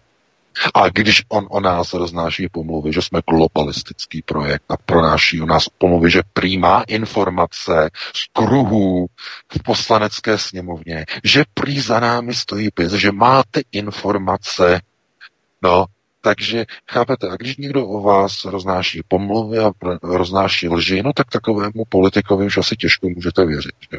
To je samozřejmé. Ale víte, je to o tom, že to je nějaký ten politický boj, Oni se snaží dostat do nějakých struktur řídících, oni poznají, že oni jim dovolí jenom to, co je dovoleno, více jim nedovolí a je úplně jedno, jestli budete volit tady tu stranu nebo tady tu stranu, protože to základní a zásadní, které rozhoduje, nenabízí ani jedna z těch partají. Z těch dvou zmíněných. No, a jestli to nabízí některé ty ostatní, tak to já nevím, protože já to nesleduji tak úplně podrobně, tak to si musíte sami zjistit. Jestli někdo nabízí všechny tři stupně e, u národního ukotvení, to znamená vystoupení z EU, vystoupení z NATO a přetrhání veškerých sionisticko-globalistických vazeb s takzvaným chazariátem, to znamená vyvádění peněz z českých, nebo řekněme spíš z nadnárodních bank České republice, vyvádění e, peněz z nadnárodních řetězců a ochrana národní ekonomiky, národního státu. E, nevím, jestli někdo z nich to má ve svém volebním programu. Pokud ano, tak je to dobré pokud tam něco chybí, eh, tak je to asi nějaká daň za takzvanou existenci politického subjektu, protože ne všechno se dá jakoby umístit do volebního programu, aby strana byla takzvaně akceptovatelná pro většinového mainstreamového voliče, což je velký problém, protože pokud někdo začne usilovat o mainstreamového voliče, tak je to konec alternativy. A tím je to dáno. To znamená, pokud strana chce dostat více než 8 nebo 10% a usiluje o více procent, tak riskuje, že se stane s mainstreamovanizovanou stranou. To znamená, eh, Mluvil o tom Nigel Farage, který řekl, my kdybychom měli více procent, tak už bychom nemohli prosazovat to, co prosazujeme. On to říkal tenkrát v rámci UKIPu. To je starší záležitost. A mě to utkvělo jako v paměti, v mysli, tenhle ten výrok, protože má naprostou pravdu. Ve chvíli, kdy se snažíte získat více než 8 nebo 10% tak už musíte slevit ze svého programu. Protože ten mainstreamový volič, ten uh, uh, knedlíkový volič, který sedí, no tak ten už nebude volit vystupování z NATO. Ten už nebude volit ani vystupování z EU. Ten už nebude volit ani některé další věci, které byste očekávali, že by volil. Prostě nebude volit. A uh, politická strana má potom tendence jakoby se rozhodovat, jestli zůstane ukotvená někde pod těmi deseti procenty, anebo jestli se vydá na tu cestu mainstreamizace, která vede takzvaně do pekel, pokud se, nebo co se týče alternativy.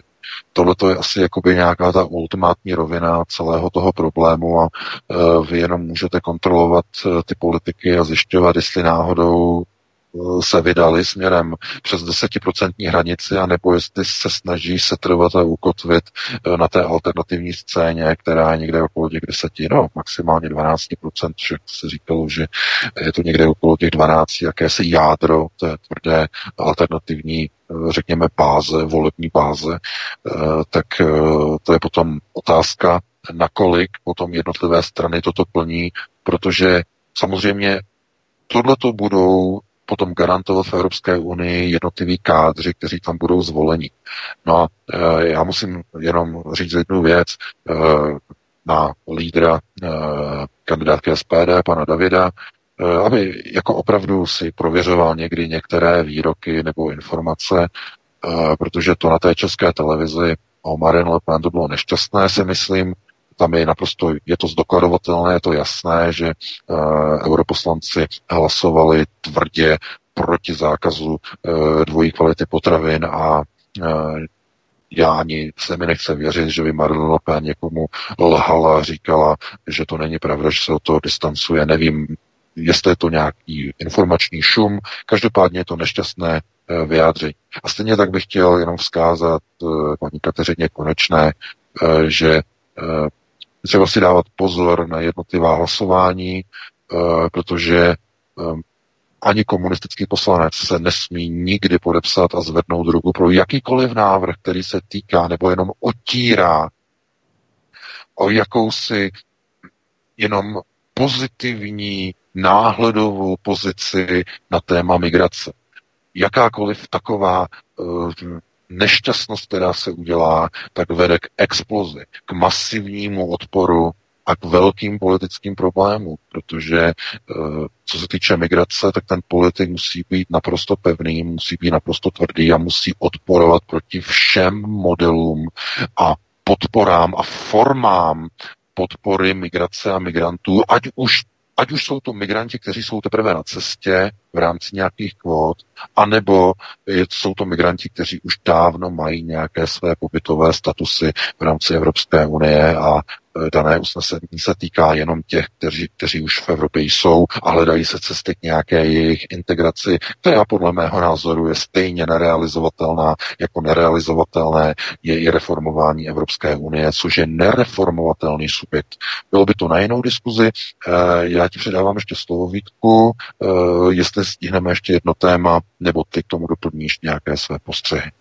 Ano, ano, stihneme další téma. Samozřejmě s eh, Kateřinou Konečnou jsme toho řešili už v pořadu, který na svobodném vysílači proběhl.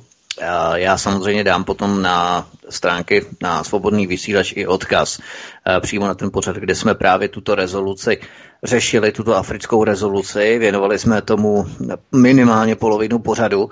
Takže to jsme tady už eh, řešili. Každopádně půjdeme na další téma. Teď zamíříme na Blízký východ a to do Izraele a potom se třeba podíváme do Iránu, pokud to stihneme, eh, protože ty si tady zmínil Benjamina Netanyahu, který se setkal s Viktorem Orbánem.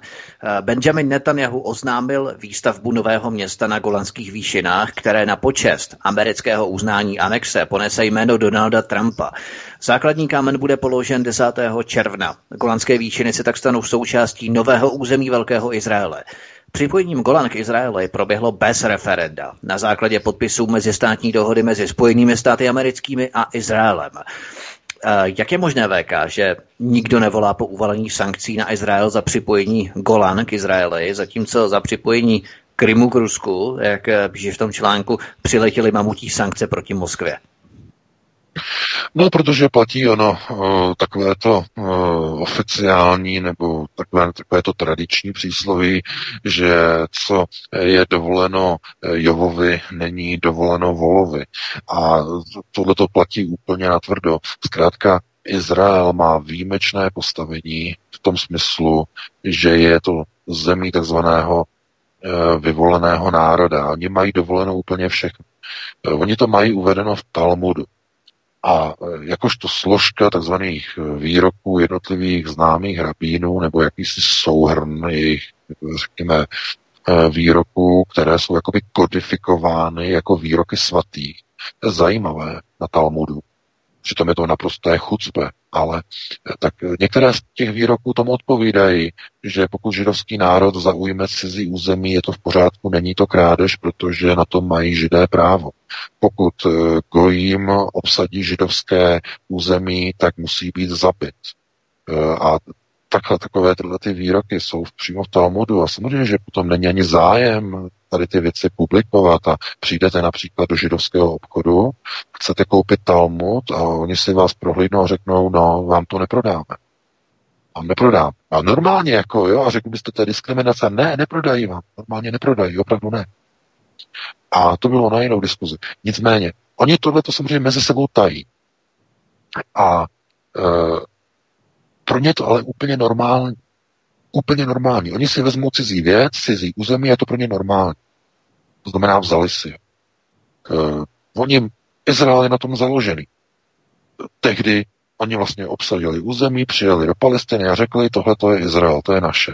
Palestinci, než se zpamatovali, tak už měli uh, Izrael na svém území. Bylo vymalováno, hotovo. No a od té doby uh, se vede nekonečný spor o status Izraele a pásmo Gazy a západní břeh Jordánu a Golanské výšiny po šestidenní válce. E, zkrátka, jako kdyby neplatili mezinárodní jakoby, statusy e, v rámci Izraele. Oni mají zkrátka dovolenou úplně všechno. Kdežto, když Rusko a ruští občané si na Krym v referendu odhlasují připojení k Ruské federaci, a má to všechny demokratické parametry, tak je to odsouzeno, je to označováno za nelegální, v rozporu s mezinárodním právem jsou uvaleny sankce a e, ty sankce trvají do dnešní doby. A přitom oni neudělali nic, co by bylo v rozporu s mezinárodním právem. Protože na základě charty OSN o právu národu na sebeurčení si Rusové na Krymu rozhodli, že svůj národ a že své území chtějí připojit k Rusku, kdy Krym byl vždycky ruský a to, že Nikita Chruščev v 50. letech e, při jednom ze svých těžkých alkoholových dýchánků e, v Moskvě e, tehdy podepsal dekret, že v rámci vlastně tehdy, tak, oni tehdy hrál, hráli karty, tak řekl tak a já dobře, tak Krym bude, bude na Ukrajinu a e, opravdu převedli e, Krym pod Ukrajinu jako systémové řízení. Tehdy to tak bylo úplně jedno, protože to byl sovětský svaz a Ukrajina byla jenom jenom součástí svazové republiky, takže to vůbec nehrálo žádnou roli. Sovětský svaz jako sovětský svaz, takže tehdy to vůbec nemělo nějaký význam. Nicméně po rozpadu Sovětského svazu se z toho stal polehlav, kdy ruské území jako ocásek nebo připojené k Jižní Ukrajině, eh, de facto rusky zůstal na ukrajinském území, no a oni se chtěli vrátit zpátky do Ruska protože nemají, Rusové nemají jako s Jižní Ukrajinou jako tak nějak moc společného, nebo vlastně vůbec nic, že jo. protože to bylo například za druhé stové války, to bylo velmi zajímavé, eh, jak je ta šíje, která připojuje uh, Krym k Ukrajině, tak tam byla hranice, a e, na jedné straně byli banderovci a ti měli na sobě uniformy SS. E, to byla ta skupina SS Galician, e, která vlastně pracovala pro německé jednotky SS, znamená bylo to jakoby pod Wehrmachtem, ale oni byli samostatní, oni byli v rámci SS jako úderné oddíly. No a na straně druhé byli ruští obránci. Jo. A tehdy to bylo krásně jako kontrast vidět, že na Krymu jsou rusové a na Ukrajině jsou nacisté. Včetně domácích banderovců. Nacisté, náckové, jako když je vyšije. No a oni se diví, že když vypukl Majdan eh, v Kijevě a eh, začaly komanda smrti pod eh, kolomojského řízením oddílu Azov zapalovat jednotlivé domy ruských občanů na Ukrajině, začaly pogromy proti ruským obyvatelům, no takže začali rusové na Krymu šíle, začali volat po ochraně ruské armády. No tak to je normál. No a zjistili, že Eh, pod Ukrajinou a pod panem Porošenkem, že to, jako, to opravdu fakt nechceš, jako to fakt jako ne pro Rusy. No tak Rusové si řekli, tak to ne, chceme zpátky do Ruska. to Udělali referendum a připojili se k Rusku. A tím je to jakoby vyřízené. No jenže, tohle to by bylo dovoleno v případě, že by se jednalo o Izrael. Kdyby Izrael si rozhodl, že si chce něco připojit nebo někam se připojit, tak by to bylo dovoleno. Ale jelikož se jedná jenom v uvozovkách o obyčejné Rusy, goje, tak to zkrátka dovoleno nebylo. A proto to označují za e, v rozporu e, s mezinárodním právem, proto kvůli tomu byly vyhlášeny sankce ze strany Spojených států Evropské unie. To všechno tohleto známe. To znamená znovu, co je dovoleno Jovovi, není dovoleno Volovi. Pro ně oni mají eh, v Izraeli, eh, řekněme, dovoleno úplně všechno, oni si můžou připojit naprosto cokoliv oni chtějí, však oni říkali, že pokud na ně jako zaútočí Irán eh, jakýmkoliv způsobem, no takže izraelská armáda si dojde až do Teheránu a připojí si Irán k Izraeli. Takovýhle nesmysl, protože to by museli i přes Jordánsko, ale tak Jordánsko je taky jako podřízením židů, takže to je normální. Myslím sionistů, protože Jordánsko je de facto jakoby stát, který ani není arabský, je pod kontrolou americké CIA, ta tam má několik dokonce poboček. Mimochodem, na Blízkém východě právě Jordánsko je hlavní centrálou americké CIA v celém regionu. Tam to je přímo pod kontrolou vlastně řekněme, těle těch těch jestřábů, takže tam oni mají, nebo odtamtať oni řídí své kompletní celé operace v celém prostoru Blízkého východu, to by bylo na jinou diskuzi. Takže oni mají tyhle ty plány na vytvoření jakéhosi velkého nebo super velkého Izraele a oni hledají záminku, jak to realizovat.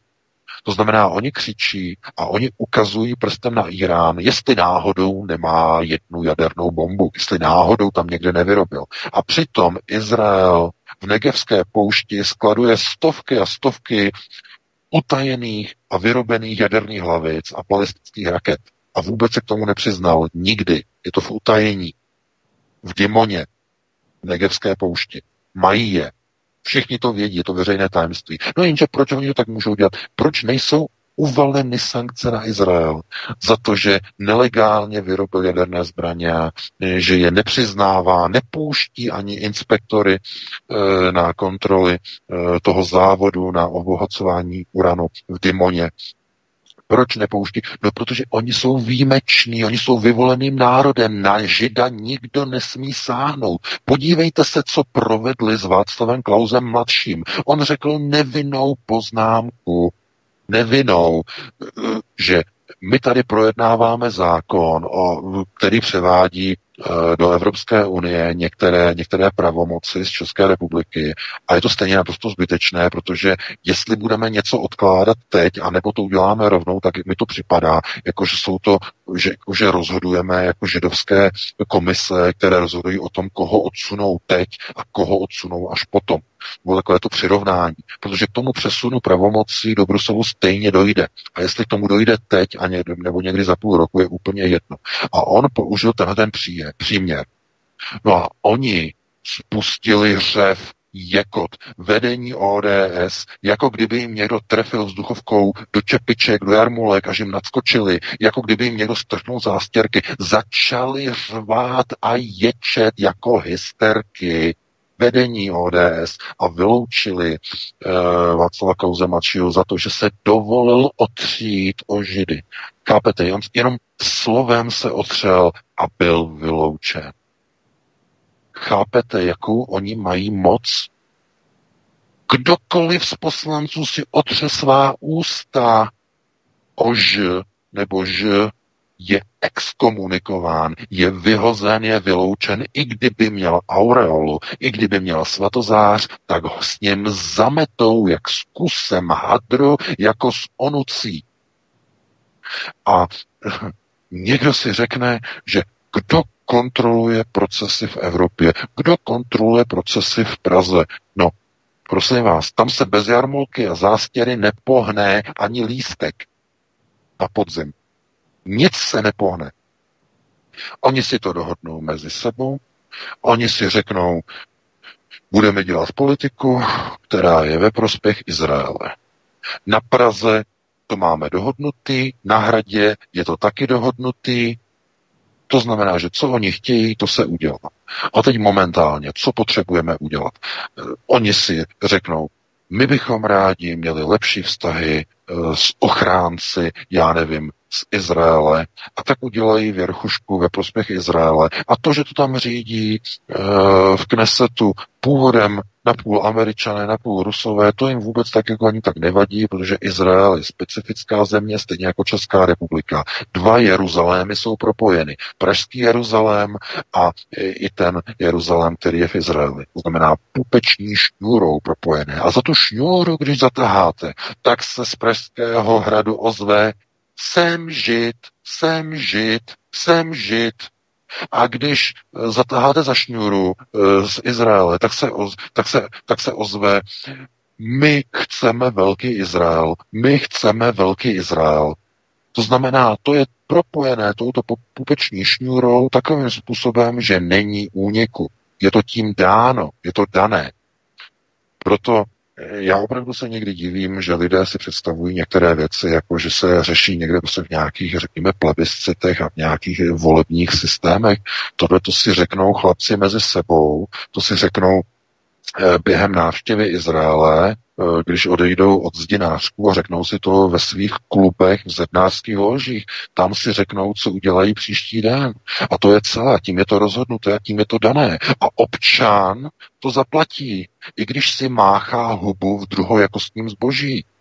I když pracuje jako otrok za čtvrtinové mzdy už 30 let ve srovnání tady s Německem. Je to v pohodě, je to v pořádku, no protože tupý goj nemá mozek určený na přemýšlení, ale pouze na vnímání takzvaných stimulačních podnětů. Pivo, alkohol, tabák, prášky, drogy. Tak to se řídí gojové. To znamená pustit jim nějakou nekonečnou telenovelu na výplach mozku, něco jim píchnout do žíly, nějaké očkovací látky, aby trošku zdebilovatěli takzvaně, nebo e, jim dát levnější pivo, nebo jim e, dát do ruky nějaké mobily, aby si hráli, aby, si, aby se odreagovali, aby zapomněli na realitu. No, takže to je úplně jednoduché pro ně. Oni vědí, proč kontrolují všechna média na vaše bavení. Proč myslíte, že kontrolují všechny farmaceutické e, podniky, farmafirmy na vaše e, ovládnutí na vaše otupění smyslů, aby se z vás stali zombí. To je, oni všechno kontrolují na tady těch prioritách. To znamená, to jsou jejich procesy řízení. A oni nepotřebují lidi, kteří používají mozek k přemýšlení a oči k vnímání reality. Proto tady ty souvislosti se objevují pouze na alternativě, proto na nás nadávají, různě nás pomlouvají a tak dále a tak dále. Každý si to musí přebrat podle svého, každý si musí uvědomit, jestli tady ty páteční pořady člověku něco dávají, anebo to jde takzvaně jedním úkem dovnitř, druhým ven. To si sami musíte přebrat. Já myslím, že už ale přetahujeme, máme 21.10, takže dáme si Vítku jednu přestávku s nějakou písničkou 5-6 minutovou, no a pustili bychom se po přestávce hned do eh, telefonických dotazů. Co říkáš? Ano, protože my jako Jobové máme dovoleno lehce přetáhnout přes de- před devátou hodinu, což dokazuje, že nejsme ti volové, kteří to dovoleno nemají, tak eh, jsme to tím přetažením eh, dokázali, že nejsme volové, ale přece jenom i Jobové mají svůj limit, tak aby to nebyla příliš velká Jobovka. Když jsme ti Jobové, tak si zahrajeme jednu písničku a potom se vrhneme na telefonické dotazy. Petře, co říkáš? No tak dáme jednu, mám tady tři minutovku, bude to stačit nebo chcete víc? Tak asi dvě radši, on VK opravdu měl teďka 90 minut. Já, já to, no, já to no, no, cítím, jak je vyčerpaný, jak je, jak je unavený, jak to cítím kolotočem pořád a práská tím byčem ještě. Tak jo, pojďme na to, zahrajeme si Valdu. Tak eh, od Valdy to bylo všechno, ale pánové, teď tady rozpoutáme vyloženou eh, záležitost eh, telekomunikační smršti, protože já budu, vážní posluchači, otvírat tedy možnost volání přímo do vysílání. Vítku, jsme komplet? Já komplet jsem, 50% je tady, ale ano. nevím, jestli i druhých 50% VK. Máš na mysli tvo, tvoji lepší polovinu? A já jsem slyšel, jak se VK smál, jako tam teďko. Teď ne, ne, ne, ne, to byla moje lepší polovina, ale uh, VK A tady ještě se odkopal, nevím, Vítku. jestli má Teď se jsi... vůbec brát telefonické hovory, možná když... Jo, jo, jo, jo už se super. komplet. Hele, teď si se Vítku odkopal, že, že tvoje lepší polovina je vlastně VK, protože já jsem slyšel VK a ty si říkal, že to je tvoje lepší polovina. A máme to tak jako. Ne, myslím, a máme že na to. Prague Pride spolu určitě za ruku vedle amerického velvyslance, tak se věc určitě nebudeme. tak jo, eh, takže kdo chcete telefonovat právě teď do pořadu, vážení posluchači, tak máte k dispozici telefon tady na stole ve studiu a ten má číslo, dobře si ho zapamatujte, rovnou si ho pište. 774 139 044, čili 774 139 044. Můžete volat, pokládat otázky, můžete pochopitelně, pokud možno konstruktivně a e, přímo na komoru se ptejte, protože e, nemá smysl vždycky dělat k tomu nějaké dlouhé e, úvody, protože potom se na vás e, tolik nedostane. Čili čím víc se budete vy rozpovídávat, tím méně prostoru dostane samotný VK na tu odpověď. Tak to je jenom taková, taková jedna věc. Jinak už máme teda volající, já jsem jako chtěl položit dotaz, který přišel po mailu, ale nevadí. Takže budu brát první hovor. Pojďme na to. Dobrý večer. Halo, halo, slyšíme Zdravím se? Vítka, studio. Jste ve vysílání, povídejte, dobrý Eh, večer. Tady Pelešek Roman. Já volám eh, s dotazem. Měl bych dotaz ohledně toho Izraela, toho, té anektace těch golandských výšin. Uh, Rusko má určitý zájem uh, v Sýrii a golandské výšiny de facto byly, pokud se nepletu, ukradnuté Rusku. Tak uh, zda náhodu to, ta anektace včilka, jakože to stavění nového města na golandských výšinách, zda to včil, nebylo to trochu rýpnutí aj proti Rusku a jeho zájmu na Blízkém východě. Děkuji, budu vás nadále poslouchat. Tak zdravíme na Moravu, to bylo slyšet, asi na Valachy nebo tam někde. Takže No, Slovácko. Slovácko se nesudí a sudí. Takže jo, dobře, děkujeme za dotaz. Pánové, Taky slyšeli jste děkuju. otázku? Mhm, děkujeme, zase někdy naslyšenou. Naschle. Naschle.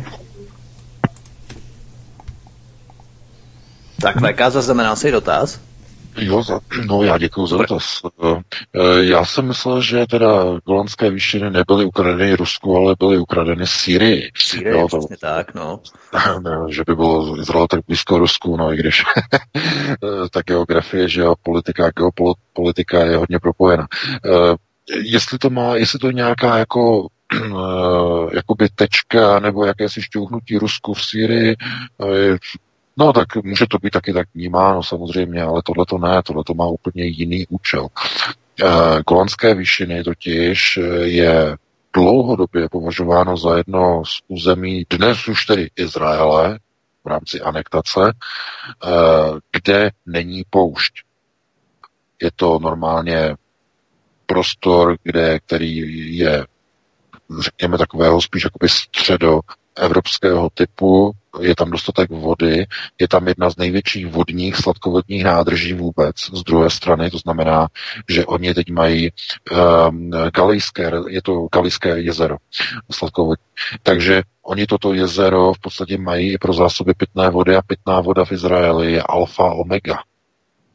Takže oni budou stavět baráky, oni z toho udělají prostor, kde budou vznikat nová města, nové osady a které bude mít největší hodnotu v Izraeli. Pozemky tam budou vůbec nejdražší, protože je tam dostatek vody, je to pěkný prostor, pěkné území, takže tohleto je jakoby nakročení k realizaci velkého Izraele.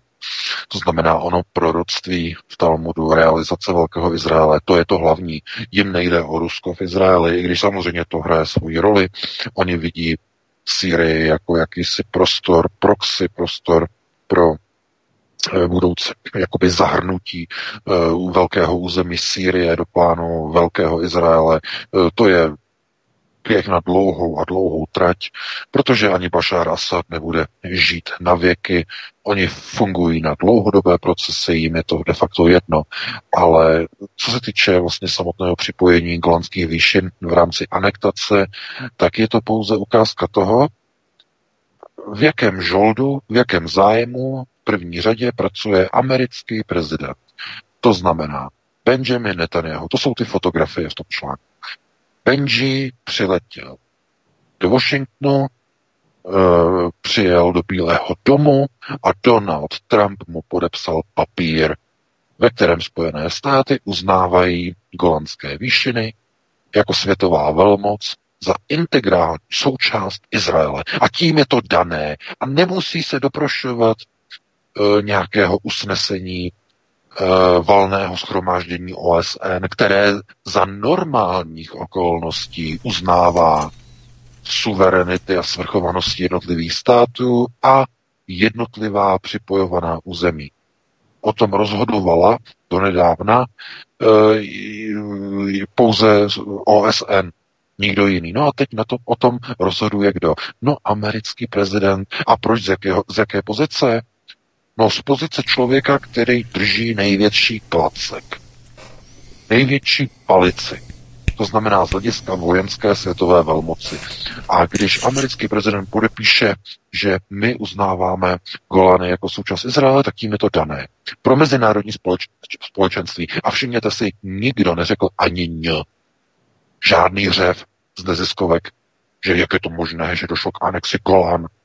Kde jsou všechny ty neziskovky, eh, humanistické neziskovky, takzvaně ochraňující lidská práva, lidskoprávní organizace, kde jsou? Kde je ten řev? Kde jsou ty demonstrace v Praze před izraelskou ambasádou? Já je tam nevidím, vy je tam vidíte?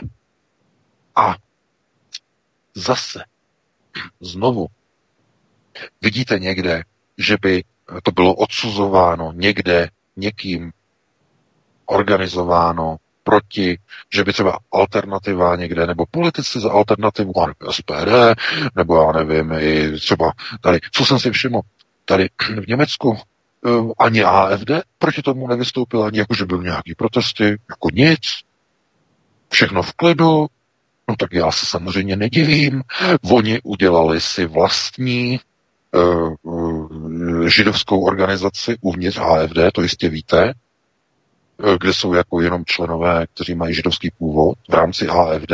No a od té doby je všechno takzvaně, eh, je všechno ordnung, všechno je v pořádku a nikdo nic. A všichni mlčí. Izrael si připojil území, anektoval ho bez souhlasu OSN, ale všichni mlčí, všichni drží tipec. Nikdo si nedovolí otřít se o ž a proč? Z jakého důvodu? No, protože by mohl dopadnout jako Václav Klaus mladší. Takový politik by mohl být exkomunikován, vyloučen, obviněn z antisemitismu, eh, z protiizraelských postojů a měl by obrovské problémy. Takže takhle to dané. Takhle jednoduše. Eh, takže já na to takhle odpovídám, aby jsme taky dali prostor dalšímu volajícímu, eh, dáme prostor dalším, kdo zavolá. Mm-hmm. Tak máme tady hovor. Tak eh, Evo, já vás vítám ve vysílání. Prosím, položte svůj dotaz. Hm, děkuji za přivítání, já vás také všechny zdravím a já mám dotaz. Já jsem viděla nedávno článek o tom, že se kácejí stromy, protože mají nějakým způsobem vadit eh, tomu šílenství G5, takové té síti, která se má, která se teda teďka chystá. Údajně teda stromy nějakým způsobem to mají rušit nebo nějakým způsobem eh, to likvidovat. A ještě mám eh, druhý dotaz ohledně osoby Tommyho Robinsona. Vždycky po jeho, při jeho blízkosti teda je často vidět, když jsou nějaká shromáždění takový izraelsky vypadající hoch z Austrálie. Eh, a tak eh, jsem se chtěla zeptat, jestli to znamená, že takovéto zastání ze strany eh, Ezry Levanta nebo tohohle toho chlapce izraelsky vypadajícího, jestli to znamená, že Tom Robinson byl také infiltrován nějakým způsobem z téhleté strany. Děkuji za odpověď a mějte se hezky, nashledanou. Děkujeme, hezký večer. No já děkuji za dotaz.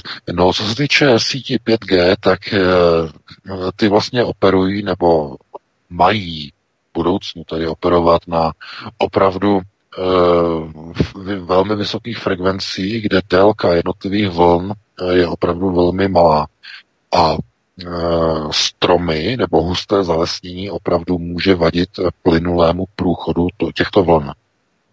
Těchto velmi krátkých, to jsou velice kratičké vlny, takže stromy tomu opravdu vadí, takže bych se nedivil, že můžou nějaké plochy porosty někde kácet, aby uh, třeba lépe procházel signál. Jako to by mě ani nepřekvapilo. Takže ano, to je, to je naprosto reálné, to, tomu věřím, že to může probíhat.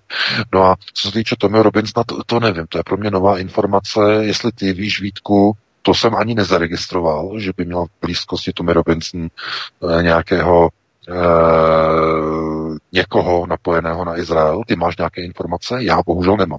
Ne, vůbec, vůbec nemám informace. No, takže bohužel to jako nevím, to je pro mě novinka. Já se podívám potom na internetu, zkusím něco zjistit, nějaké, nějaké podrobnosti, ale teď v této chvíli bohužel e, nemám informace, nevím o tom, je to pro mě úplně něco nového, takže nemůžu odpovědět, bohužel.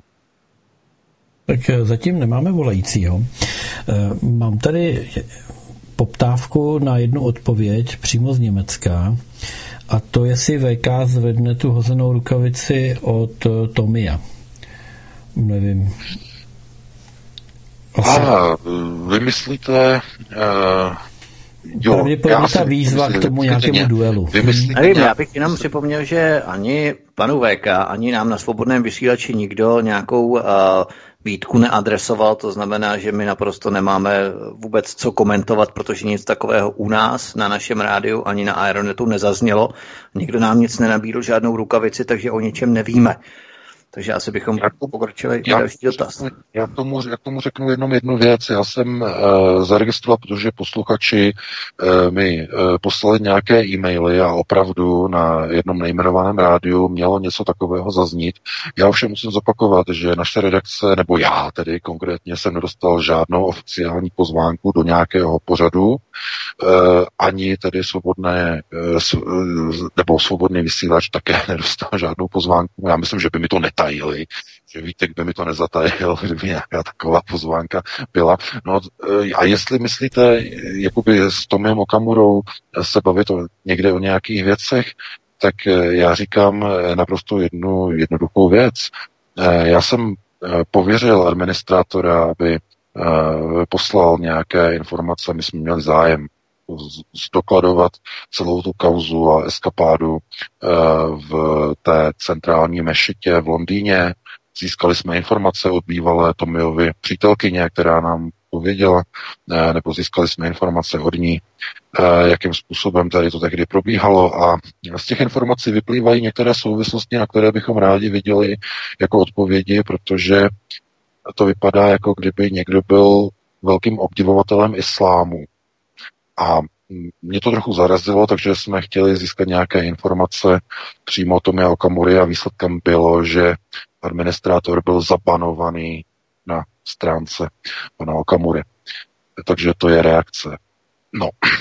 Máme Takže z, toho důvodu, mm-hmm. já si, z tohoto důvodu já si tedy myslím, že eh, pokud tedy se k nám někdo chová tady tím způsobem, eh, že od na, o nás roz, rozšiřuje nějaké jak jsme se dozvěděli nějaké informace, že jsme globalistický projekt, rozšiřuje nás informace, že prý má z poslaneckých kruhů informaci, že za námi stojí BIS. Tak to je tak nehorázná lež, že by mě zajímalo, kdo tyto informace o nás roznáší. Protože to jsou opravdu vážná obvinění. A Eh, já, jestli mám chuť se bavit s někým, kdo o nás roznáší lži, eh, opravdu vám řeknu, že nemám. Nebojím se jít do nějaké konfrontace s jakýmkoliv politikem, ale rád bych věděl, z jakého důvodu nebo co vede dané politiky k šíření pomluv a lží o našem serveru a e, o našem fungování. Protože jestliže někoho obviníte, že eh, za ním stojí BIS, tak já bych rád viděl nějaké třeba důkazy. Někde nějaké záznamy, nějaké nahrávky, nějaké papíry, nějaké převody o něčem, to znamená nějaké potvrzení. A to by mě opravdu zajímalo, protože já o něčem takovým nevím, že by něco takového bylo. To je pro mě novinka, měl bych o tom snad něco vidět jako šéf redaktor. Ne? No, každopádně, jak říkám, já jsem nedostal žádnou pozvánku, a ani jsme nedostali žádnou pozvánku nebo žádnou žádost do svobodného vysílače, takže bohužel nemůžu na žádnou pozvánku ani reagovat.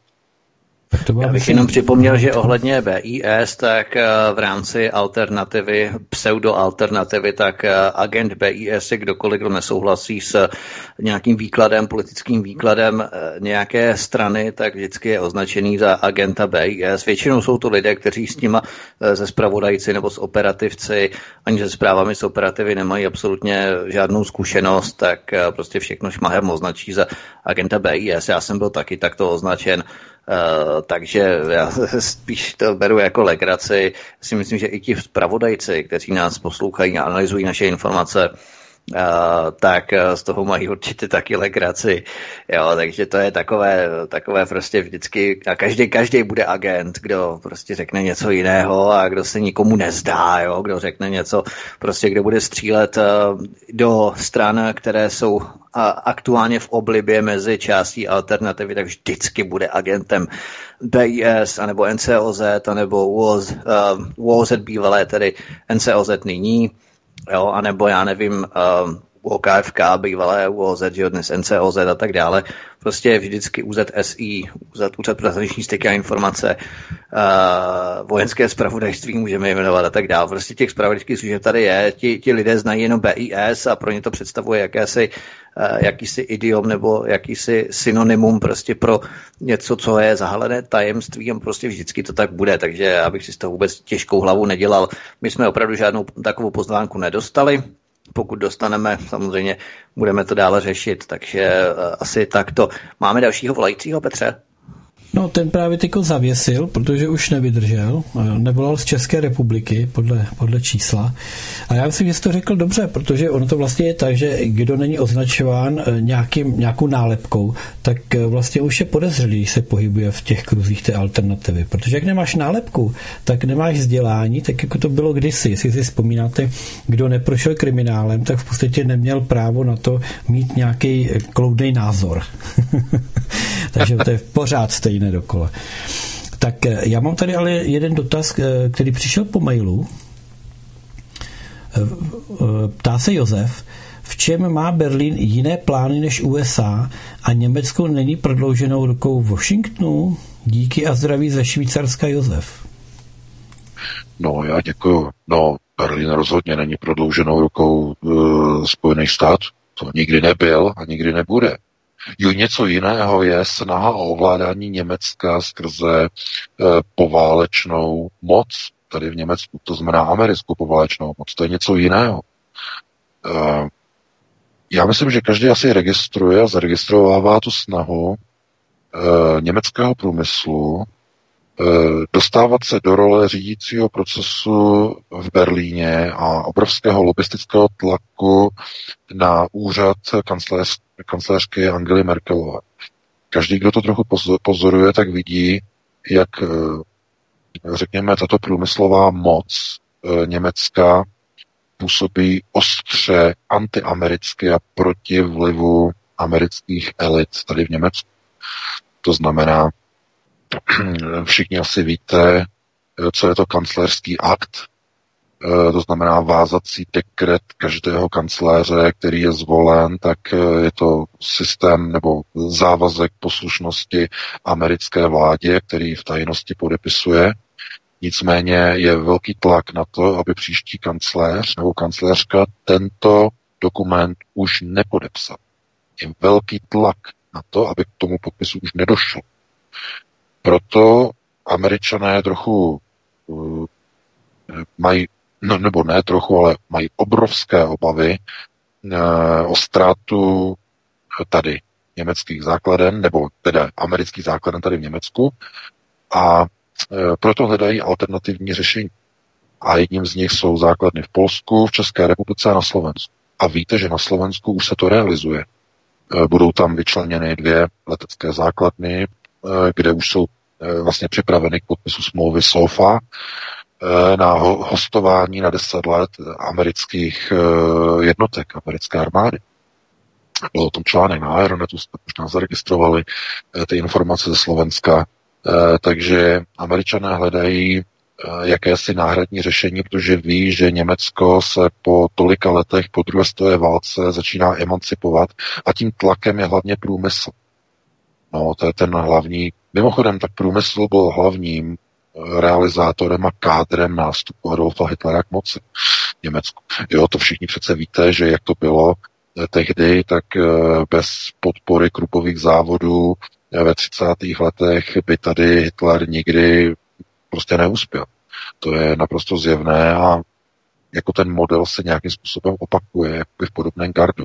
To znamená, německý průmysl se snaží udržovat velmi vřelé vztahy s ruským průmyslem, a vytvořit jakousi eh, onu spojnici mezi právě Berlínem, Moskvou a Pekingem. To znamená jakási nová osa východ-západ, kde hlavní eh, řídící roli v Evropě bude mít Berlín, eh, v prostoru, řekněme, východní Evropy a řekněme toho centrálního prostoru bude mít řídící roli Rusko a na Dálném východě to bude Čína. Takže to je ten hlavní rozdíl, který se liší od projektu nového světového řádu. E, to znamená řízení světových systémů e, z Izraele. To je ten hlavní rozdíl. A izraelské řízení, já to jenom ještě dokončím, že to je prostě zase znovu velice komplikovaný. Systém východ-západ je dnes v Rusku prosazovaný židovským ruským židovským potažmo světovým kongresem. Eh, jak tedy, eh, jak tedy Lovem Levievem, Michailem Friedmanem, tak i ve Spojených státech Donaldem Trumpem. To je zkrátka systém jakéhosi jakéhosi řízení, pokusu řízení systému východ-západ, ale sionistický systém řízení vychází ze systému, který v Evropě má zůstat ukotvený v Londýně, domu. A co se týče e, Izraele, tak Izrael má být obětován v rámci proroctví o zničení země judské, kdy e, židé poté, co prožijí holokaust 2.0, nebo něco, co bychom označili za holokaust verze 2, e, tak od Boha dostanou odměnou nebo očkodněním vládu nad celým světem a budou vládnout odevšat a přitom od někud nevy, nevidouce a nepozorovajíce budou ovládat světové systémy. No a když se podíváte na to, jak to funguje dnes, tak ono už se tomu blíží. E, zákulisní skupiny, e, stínová řízení, Deep State ve Spojených státech, lidé, které neznáte. Takže ono už to jakoby je. Problém je v tom, že to není ukotvené celosvětově do takové míry, aby zanikly a byly zničeny jednotlivé národní vlády. Protože aby taková světová vláda mohla fungovat, tak musí zaniknout národní státy jejich hranice a jejich kultury. A to je proces sionistické globalizace. Odstraňování prvků, které symbolizují a stělesňují národní státy. Takže takhle vysvětleno velice rychle, stručně a dáváme prostor dalšímu volající. Tak uh, halo, halo, tak vítám vás ve vysílání, dočkal jste se, tak prosím položte dotaz. Dobrý večer, tady MP z Valašského Meziříčí. No, Docela se divím, že jste ještě nezmínil nejdůležitější domácí událost, a sice sociální popravu Adama B. Bartoše, tak když už teda týden před volbama eh, takhle krásně propagujete soudružku Kateřinu Konečnou, tak kdybyste mohl říct něco k tomu. A dovolil bych si ještě tak nějak apelovat na všechny. Já si jenom dovolím namítnout, že my jsme Adama Bartoše řešili minulý pátek, prakticky celý pořad, tak eh, to je jenom na, na uvedení a pravou míru. No a pokračujte. Aha, tak to jsem patrně zrovna výjimečně neposlouchal, ale mně se zdá, že ono k tomu došlo, že tu, že tu živnost mu zrušili až teďka někde. Že to nebylo. No, dobře. No, tak eh, jenom jestli ještě hm, by k tomu měl VK nějakou aktualitu, jak ta kauza aktuálně vypadá. Jinak bych si osobně dovolil apelovat na všechny skutečné vlastence, aby volili číslo 12. Takže mějte se pěkně, na Tak na Tak. No, já děkuji, já děkuji, já jenom zopakuju to, že právě Adama jsme řešili právě velmi podstatnou část minulého pořadu v pátek, eh, takže potom zpětně si můžete poslechnout. No a co se týče jako voleb, tak já to říkám znovu, eh, musíte si podívat na eh, jednotlivé volební programy, na jednotlivé kandidáty a musíte se podívat, jestli budou prosazovat všechny tři body takzvaného národního ukotvení. To znamená snaha o vystoupení z Evropské unie, snaha o vystoupení ze Severoatlantické aliance a snaha o přetrhání vazeb tzv. sionistického systému řízení v zemi. Eh, co to všechno znamená, to už jsme také několikrát vysvětlovali. To znamená, pokud tyto tři věci dokážou splnit a dokážou je dát a jsou, mají odvahu je dát do svých volebních programů. Především ten třetí. Ten třetí pokud má někdo odvahu si dát, tak zaslouží podporu a zaslouží uznání. Každopádně já nemám přehled o všech volebních programech, takže musíte sami si prohlédnout ty volební programy a zjistit, jestli splňují všechny tři parametry. Pokud splňují jenom dva nebo jeden, je to špatné a je to problém. Takže tímto bych to uzavřel a dáme prostor dalšímu volající. Tak volejce momentálně nemáme, ale uh, mám tady eh, dotaz. Který... Asi sledují, eh, sledují hokej, zřejmě předpokládám. Asi se hrají nějaká hokejová utkání, takže tomu rozumím. No, takže hokej je, je, je asi hlavním nábojem dnešního. Ale právě proto píšou ženy, takže eh, zdravím Vladimíru, ta nám položila, eh, jednak nám tedy poslala eh, trošku upřesnění, přesně jak jste to říkali vy, protože České mírové forum vydalo nějaké hm, prohlášení právě k těm kolanským výšinám a tady se píše, že to je vlastně otázka syrského území, tak děkujeme za tento materiál. A druhá je tady otázka, dotaz pro VK, jaký je váš názor na vztah České republiky k V4, když ta je nyní především pod vlivem USA, Polsko, Slovensko, Maďarsko a i de facto Česká republika. I mnohé alternativní strany, včetně ND, úzkou spolupráci s V4 podporují. Tak jestli na to můžeme zareagovat? Eh, no, znovu se dostáváme vlastně na téma eh, takzvaných čepiček a zástěr, to znamená židů a židů. Eh, víte, znovu, lidé mají je to, je to přirozenost člověka.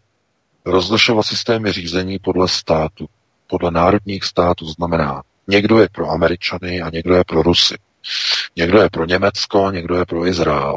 To znamená, jakoby na státní úrovni se dívat na státní hranice, na cestovní pasy jednotlivých politiků a říkat si, oni jsou takoví, anebo oni jsou makoví. Takhle to bohužel v globalizaci nefunguje. V globalizaci se, rozhod, se rozhoduje pouze na úrovni, jestli patříte mezi e, takzvaně e, ti, kteří pracují, anebo jsou členy židovského kongresu, anebo jestli pracujete, anebo jste členy světového sionistického řízení. Sionisté a židé. E, jestli jste na jedné straně nebo na druhé to, že V4 v dnešní době je proamerická, je zase špatně, úplně špatně. Není proamerická, je pro židovsky nastav. S velkým Ž. To je důležité. A všechny útoky, které probíhají proti V4 ze strany Evropské unie, jsou útoky sionistů, kteří kontrolují projekt Evropské unie proti zástupcům židovských kongresů a jejich úslužníků, což je Donald Trump, což je uh, Andrej Babiš, což jsou představitelé skupiny V4. Je to takto jednoduché. takto primitivně jednoduché. Problém je v tom, že i když je to takto jednoduché, tak lidé odmítají v těchto intencích uvažovat. Snaží se lidi takzvaně škatulkovat podle cestovních pasů, což je naprosto chybně, protože židé ani sionisté cestovní pasy a státní hranice neuznávají. Oni neuznávají hranice. Co pak vy to nevidíte na golandských výšinách? Oni nehrají na něčí území, na vlastní území, teď ně, někoho jiného území. Ne, ne, ne, to je všechno jejich. Oni dělí světové řízení jenom na ty, eh, kteří jsou pod řízením takzvaně židů, to znamená eh, Světového židovského kongresu, anebo pro ty, kteří chtějí systém takzvaného sionistického světového řízení. Sionisté proti židů. Ultimátní holokaust židů orchestrovaný sionisty, který už jednou si mezi sebou střihli, mimochodem, za druhé světové války, když sionistické firmy pomáhaly realizovat likvidaci etnických židů v Evropě, společnosti jako IG Farben, napojení na americké e, průmyslové e, komplexy, na DuPont, přes Švédsko a tak dále a tak dále, e, americké banky, přes švýcarské fondy, pomáhání budování německého zbrojního průmyslu ve 30. letech v době, kdy vznikaly koncentrační tábory tady v Německu. Takže tohle to všechno už oni si jednou střihli. No a samozřejmě, že židé už se toho nechtějí po druhé dočkat. Proto proti sionistům bojují a hledají ochránce. No a na svoji stranu si našli dva velké ochránce. Našli si dva velké medvědy na svoji ochranu. No jedním z nich je Vladimir Putin a druhý je Donald Trump. A znovu, eh, Oni říkají, že Rusko ovládá Trumpa, nebo Trump, že je napojený na Rusko a na, na Putina a tak dále. Přitom je to úplně špatně. Je to jako když někdo prostě jako chce něco vidět a vůbec není schopen to pochopit. Ano, to propojení tam je, ale to není tak, že ruská státní moc ovládá americkou státní moc, nebo obráceně. To je o tom, že ruský, židov, židov, že ruský židovský kongres je propojený s americkým židovským kongresem a se světovým židovským kongresem Ronalda Lodra ve Spojených státech. Oni spolupracují organizačně proti světovým sionistům. Proto ty útoky na Donalda Trumpa z Deep State a amerického kongresu v USA, který je pod kontrolou sionistů. Proto to není tak, že on je člověkem Rusů, Trump. Ne, on je člověkem Židů, proto proti němu útočí. To samé uh, Vladimir Putin. Proč útočí na jeho Rusko? No, protože Rusko rovná se chasická Rus, to znamená Židé. Proto ty sankce na ně. To znamená, neuvažujte v těchto souvislostech o cestovních pasech a státních hranicích jednotlivých zemí, protože na to židé ani sionisté nehrají. Oni neuznávají gojské vytyčení hranic. Na to zapomeňte, oni neuznávají hranic. Oni uznávají pouze domínia, sféry vlivu. To znamená sféra vlivu pod kontrolou domu Sion. Sféra vlivu. Na druhé straně pod kontrolou domu Jehuda.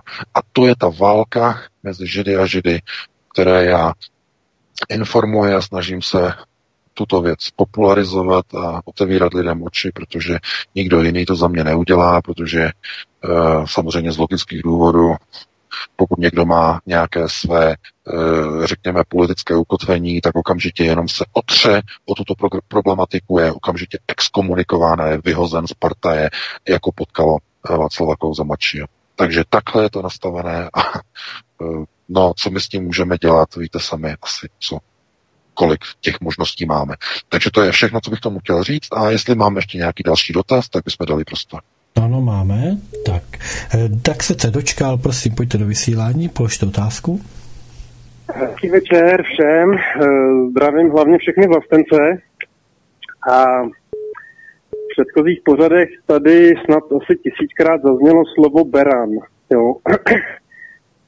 Tak si říkám jako ještě, že ta paní Konečná, ta poslankyně paní Konečná z komunistické strany Čech a Moravy, ještě, že podala trestní oznámení na, na Tomia, jo, protože já už jsem chtěl na něj sehnat kontakt a zavolat mu či napsat, aby vymyslel nějakou jinou kauzu, než je prostě pan Beran, jo, protože já už jsem měl pocit, že tady jako posluchačům začnou růst jako beraní rohy z hlavy, jo, protože už toho bylo tolik, že e, to tak vypadalo, jo, že už nám začnou růst normálně, normálně rohy, rohy z hlavy.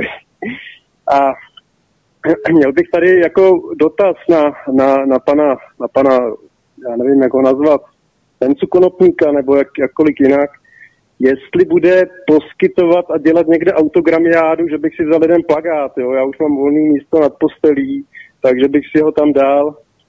Jo, jinak ještě k Vítkovi, um, celou dobu je evidentní prostě a viditelný pro každýho, kdo má trošku, trošku nějaký smysly, tak je viditelný, jak děláte celou dobu tady konopníkovi slonu. Jo? Kdykoliv má nepříjemný dotaz, vstoupíte do rozhovoru, celou dobu ho kryjete, jedete v tom oba a já jenom chci vyzvat všechny vlastence, aby to tam příští týden šli tomu Tomiovi hodit i za tu cenu, i za tu cenu, že ta unie mu nepůjde na ruku, což nepůjde, bude to boj prostě a může to opravdu skončit uh, ohněm v ulicích, ale my to tam tomu Tomiovi musíme hodit. Jo, my všichni. Přeju hezký večer všem vlastencům a mějte se hezky. Naschledanou. Díky, děkujeme za agitku, mějte se, naschle. Tak já bych jenom na obhajobu své osoby doplnil, že ani jednou se vám do toho neskočil, takže si nechte ty vaše keci, že kdykoliv je nějaký nepříjemný dotaz, tak do toho vstupuju. Vám jsem do toho nevstoupil ani jednou. Takže to je jenom ke mně a VK povídej. Tak vzhledem k tomu, že to nebyl dotaz směřovaný na mě, tak já se k tomu vyjadřovat nebudu a dáme asi prostor dalšímu volajícímu. Tak zatím nemáme volajícího ještě, protože eh, do toho rozhovoru volali asi tři lidé a nedovolali se, tak zatím, zatím to ustálo. Eh, koukám, že dneska je to veselé, dneska mi volal i Otoman eh, z psychiatrické léčebny, jak se představil, takže dneska se to trošku tady rozjelo pořádně a já jsem tady měl ještě jeden právě dotaz, možná v mailu, tak se na něj kouknu. Je to ke golanským výšinám, jasně. Tak eh, máme volajícího, tak eh, máme ještě dotaz, tak já ho přijmu rovnou teď do, do našeho vysílání. Tak eh, zdravíme vás ve vysílání, můžete položit otázku. Dobrý večer. Dobrý večer, zde je opět MP z Valašského Meziříčí. Eh, prosím vás, tak se nebavíme pořád do nekonečna jenom o židech a židech, eh, takže zase z domácí scény, což považuji za daleko, daleko důležitější. Jaký má pan VK názor na plavební koridor Dunaj Odra Labe, co si o tom myslí a hlavně, jestli typuje osobně, že to možná, eh, jestli si myslí, že to v budoucnosti podaří prosadit. No počítám, že mi řekne, že je vůči tomu asi skeptický a že to asi neproleze někdy, ale tak docela mě zajímá, co k tomu řekne. Tak zatím zar. Tak zkusme nepředjímat, dobrá otázka, tak pojďme na to. No, já bych chtěl říct, že eh, daleko důležitější než eh, plavební kanály eh, pro lodě bude v následujících letech otázka výstavby rychlotratí pro rychlovlaky na území celé Evropy, spolu s tím, jak eh, začne být problém s používání osobní dopravy všude, úplně všude. Já jenom odbočím. Možná jste zaregistrovali, že tady v Německu se plánují nebo jednotlivá města, nejenom, že plánují, že to dokonce zavedeno v některých městech, eh, zákazy vjezdu automobilů, které mají dýzlové motory. Jenže pozor, Právě včera jsem zaregistroval, že už eh, v Hanovru eh, leží a v Karlsruhe, tady v těch dvou městech eh, leží návrhy místních zastupitelů na zákaz vjezdu všech automobilů se spolovacími motory do centru měst. Povoleno bude pouze vjezd elektromobil. A dámy a pánové, tohleto je takzvaná oni tomu říkají mandatorní cesta pro tlačení elektromobily. No, v Bundestagu leží zákon, který má uvalit děsivé, opravdu děsivé daně za provozy automobilů. Eh, je to plánované od roku 2025 eh, až tisíci, několika tisíci eurové eh, roční povinná ručení na auta se spalovacími motory. To bude likvidační. To vám říkám, to bude likvidační, protože tam cifry jako 4-5 tisíc eur roční pojištění za, jako povinný, povinný pojištění, povinný ručení. To je něco neuvěřitelného. To, to, to, jestli projde, to nevím. To spousta lidí bude tedy nucená koupit elektromobily, protože na ně budou až 50% dotace tady od německé vlády a dva roky pojištění povinného ručení zdarma a e, poukazy na dobíjení elektřinou zdarma z těch veřejných dobíjecích, těch, těch stanic, z těch, z těch sloupů, tohleto. Takže oni donutí lidi elektromobilizovat svoji dopravu. Problém je v tom, že tohleto si budou moci dovolit jenom někteří lidé, kteří dojíždějí kratší vzdálenosti, eh, lidé, kteří mají více peněz, i když to bude dotované, tak já se přesvědčen, že ta dotace se bude týkat jenom, jenom tady Německa.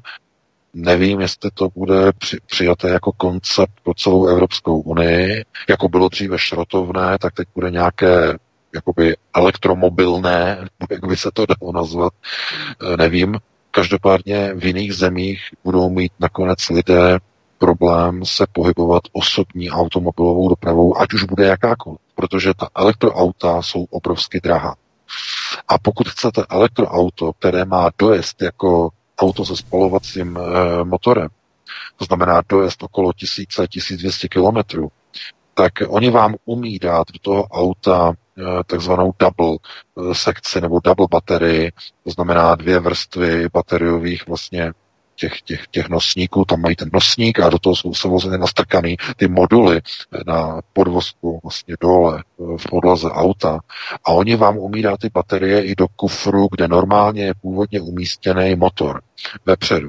A protože tam je prázdno, tam je jenom malý elektromotor, tak oni vám tam navíc dokážou dát dopředu, ale i dozadu ještě další dodatečné baterie, takže to auto na elektriku má dojezd i 1100, 1200 kilometrů, takže je to odpovídající dojezd jako u toho spalovacího motoru. Ale problém je v tom, že takové auto stojí milion korun přepočtu na české koruny. A je to autíčko, které má velikost uh, nižší střední třídy. Něco jako Renault Thalia, takové maličké, jo, ale není to to pohodlí, není to ten luxus, to znamená, tohle to si nikdo nebude moc dovolit, někdo, kdo nebude mít velké peníze. Takže celé to povede k modelu, který je dneska uplatňovaný třeba v Číně, eh, kde se většina populace pohybuje a přesouvá v rychlovacích. To znamená, to jsou nejenom ty CRHčka nebo Shinkanzeny v Japonsku, ale i ty nové moderní eh, čínské rychlovaky eh, Fushenhao, to znamená, to jsou ty nejrychlejší a normálně celá Čína používá Eh, k dopravě rychlovlaky. Problém je, že ani tady to já nevidím jako nějak reálné v zemích střední a východní Evropy, protože uh, to je, jak říkám, nejsou tam ty peníze na to. Jo, ty peníze na to nejsou, peníze jsou rozkrádány, jsou tunelovány i vlastně z těch takzvaně evropských fondů. E, jistě to všichni víte. To znamená, vykupování pozemků třeba by byl obrovský problém kde postavit takové tyto eh, rychlo, rychlotratě pro přepravu nejenom lidí, ale i zboží samozřejmě, protože v těch rychlovacích se dá i zboží přepravovat. Když jsou to nákladní vagony, to je bylo na velkou diskuzi. Každopádně eh, já si nemyslím, že zrovna lodní doprava v dnešní době ve střední Evropě eh, by byla řešitelná nějakým, nějakou splavností kanálu do tří, do tří vlastně směrů Dunaj od Ralape. E, připadá mi to jako, a teď mě jako omluvte, že to říkám, ale jako anachronismus. To znamená něco, co už je pozdě, něco, co už nemá e, z časového hlediska dnes význam, protože už je to zastaralá myšlenka. To znamená anachronismus. Myslím si, že lodí dneska v Evropě mm, to nebude fungovat. Rychlovlaky. Rychlovlaky, to je, myslím si, odpověď na rychlou dopravu, ale samozřejmě, že to je otázka, jak to bude, protože v Číně to jde rychle stavět samozřejmě, ale eh, je to, je, to, je, to, je to otázka, jak se říká, do budoucna, do příštích možná 10, 20, 30 let. Jestli se podaří vybudovat sítě rychlovaků v Evropě, to je otázka. Tak máme, ještě, máme tady ještě jednoho volajícího, uh, Nestora, tak pojďme. Pepo, ahoj, vítej ve vysílání. Já vás zdravím, Pepa Pardubice. Napřed k tomu, co říkal teďka pan VK, já potom položím jednoduchou otázku. Eh, opravdu s tím letím má pravdu. Já bydlím kousek od Zdimadla Srnojedy, to je ta hlavní trasa, která by měla být Pardubice, Přelouč a toto je tady tři, ty tři Zdimadla a ta plavební komora se napouští takovou dobu a to je byla jako rekonstruovaná. Já si nedokážu představit, že by tady měl být nějaký jako větší provoz, protože to je to prostě odbět jednu loď za půl hodiny, jo, to je jenom k tomuhle, jo, prostě nedokážu si to představit. Když vidím, kolik třeba jezdí kamion, jo, že by to mělo být nárazený lodní dopravou. Absolutně nesmysl, podle mého. A já jsem se chtěl jenom zeptat, jestli pan VK má nějaký zprávy, pořádně nejde do hlavy, kde se bude brát ta elektřina. Jo? Všechno se valí strašným způsobem, jak teďka říká, na elektromobily, na elektromobily. Sice tam taky říká to, že asi bude to omezený, že vlastně těch elektromobilů, elektromobilů by nemělo být nakonec tolik. Takže to, to by něco odpovídalo mi otázce. Ale nechystá se opravdu nějaký odhalení něčeho, nějaký třeba té energie volný nebo něčeho, čím by potom, eh, asi by nám ji nenabídli zadarmo, jo, ale přece ty větrníky a takové, to, to není možné, aby to utahlo, to, co oni plánují. To už elektromobily, lokomotivy, ne, ne diesel agregáty, ale mluvím o elektromobilech, lokomotivách a o všem možným. Nechystá se fakt nějaký odhalení něčeho, třeba Tesla a ty jeho patenty nebo něco. Co třeba o tom víte? To je celý. Děkuji. Děkujeme ti. No, tak já prosím jenom opravdu krátce, protože už máme po 10. Já, hodině. Já budu jenom velice krátce. Mm, eh, ano, pán to řekl, nebo zopakoval vlastně to, co já vlastně, ty informace, které eh, pouštím, tak eh, je to tak, že ano, opravdu nebude mít každý automobil v budoucnu. to znamená, že těch elektráren nebude potřeba zase tolik, protože se počítá dopředu s tím, že ne každý, kdo dneska má auto, ho v budoucnu bude mít. To je ta hlavní mantra celého toho plánu. A e, všimněte si, honem, honem, honem, honem elektrifikovat, elektromo, honem, honem zakazovat spalovací motory, honem, honem, honem ukončovat e, provoz jaderných elektráren tady v Německu, honem, honem ukončovat provoz uh, uhelných elektráren nebo tepelných elektráren tady. No a co, čím to má být nahrazeno? Kde se najde náhrada? No tak jedno je dovoz z jaderných elektráren z ciziny, to už se děje dneska, že z České republiky se do Německa se dováží eh, z českých jaderných elektráren, zatímco český občan platí stále vysoké ceny za elektřinu jako blbé, jako debil. Tím zdravíme všechny odpovídající lidi do Česu, zdravíme. No, protože proč? No, protože Česko a občan snese všecko, takže z toho důvodu No a e, žádné jiné zdroje se neplánují. No a co je, co, co se týče nových technologií, no tak nejbližší nová technologie, která by mohla něco změnit, no tak to je mezinárodní projekt e, ITER, který e, se buduje ve Francii, na jihu Francie a je to plán na zprovoznění prvního fúzního reaktoru. To znamená na principu sovětského tokamaku. No, e, zkušební provoz, protože ten nebude vyrábět komerční elektřinu, to je pouze zkušební projekt, eh, který má ověřit funkčnost eh, fúze eh, v Tokamaku. To znamená nejbližší možný, pokud to bude fungovat, tak nejbližší možný produkční model fúzního reaktoru se odhaduje, že by mohl být zprovozněn v počtu prvních dvou exemplářů eh, na této planetě někdy do roku 2050. To znamená ještě dlouhá doba. Takže v nejbližší době nějaký zdroj energie, který by byl jiný, eh, já vůbec neočekávám. Ano, hodně se mluví o takzvaných volných zdrojích energie, ale hm, problém s těmi volnými zdroji, jako například získávání elektrické energie z, z takzvaného geomagnetického pole Země, e, je velmi neefektivní a to z toho důvodu, e, že zisk, elektrický zisk vzhledem k infrastruktuře, kterou by bylo třeba vybudovat, by byl velice nízký a velice malý. Nestačilo by to na pokrytí světových potřeb na spotřebu elektřiny. To znamená, do toho roku 2050 se budou nadále používat jaderné elektrárny, menší míře obnovitelné zdroje, fotovoltaika a bude se doufat, že se podaří zprovoznit ITER, to znamená nový systém získávání energie pomocí jaderné fúze. No, uvidíme, jak to dopadne. Každopádně Eh, Tohle to by bylo asi poslední téma dnešního večera, takže já se automaticky eh, přenesu do rozlučovacího módu. Já se loučím s tebou Vítku i s tebou Petře. Eh, uslyšíme se opět za týden v pátek. Doufám, že včas o 19. hodině a opět probereme aktuální témata z domova i ze světa a pro tuto chvíli vám přeji tedy krásnou dobrou noc.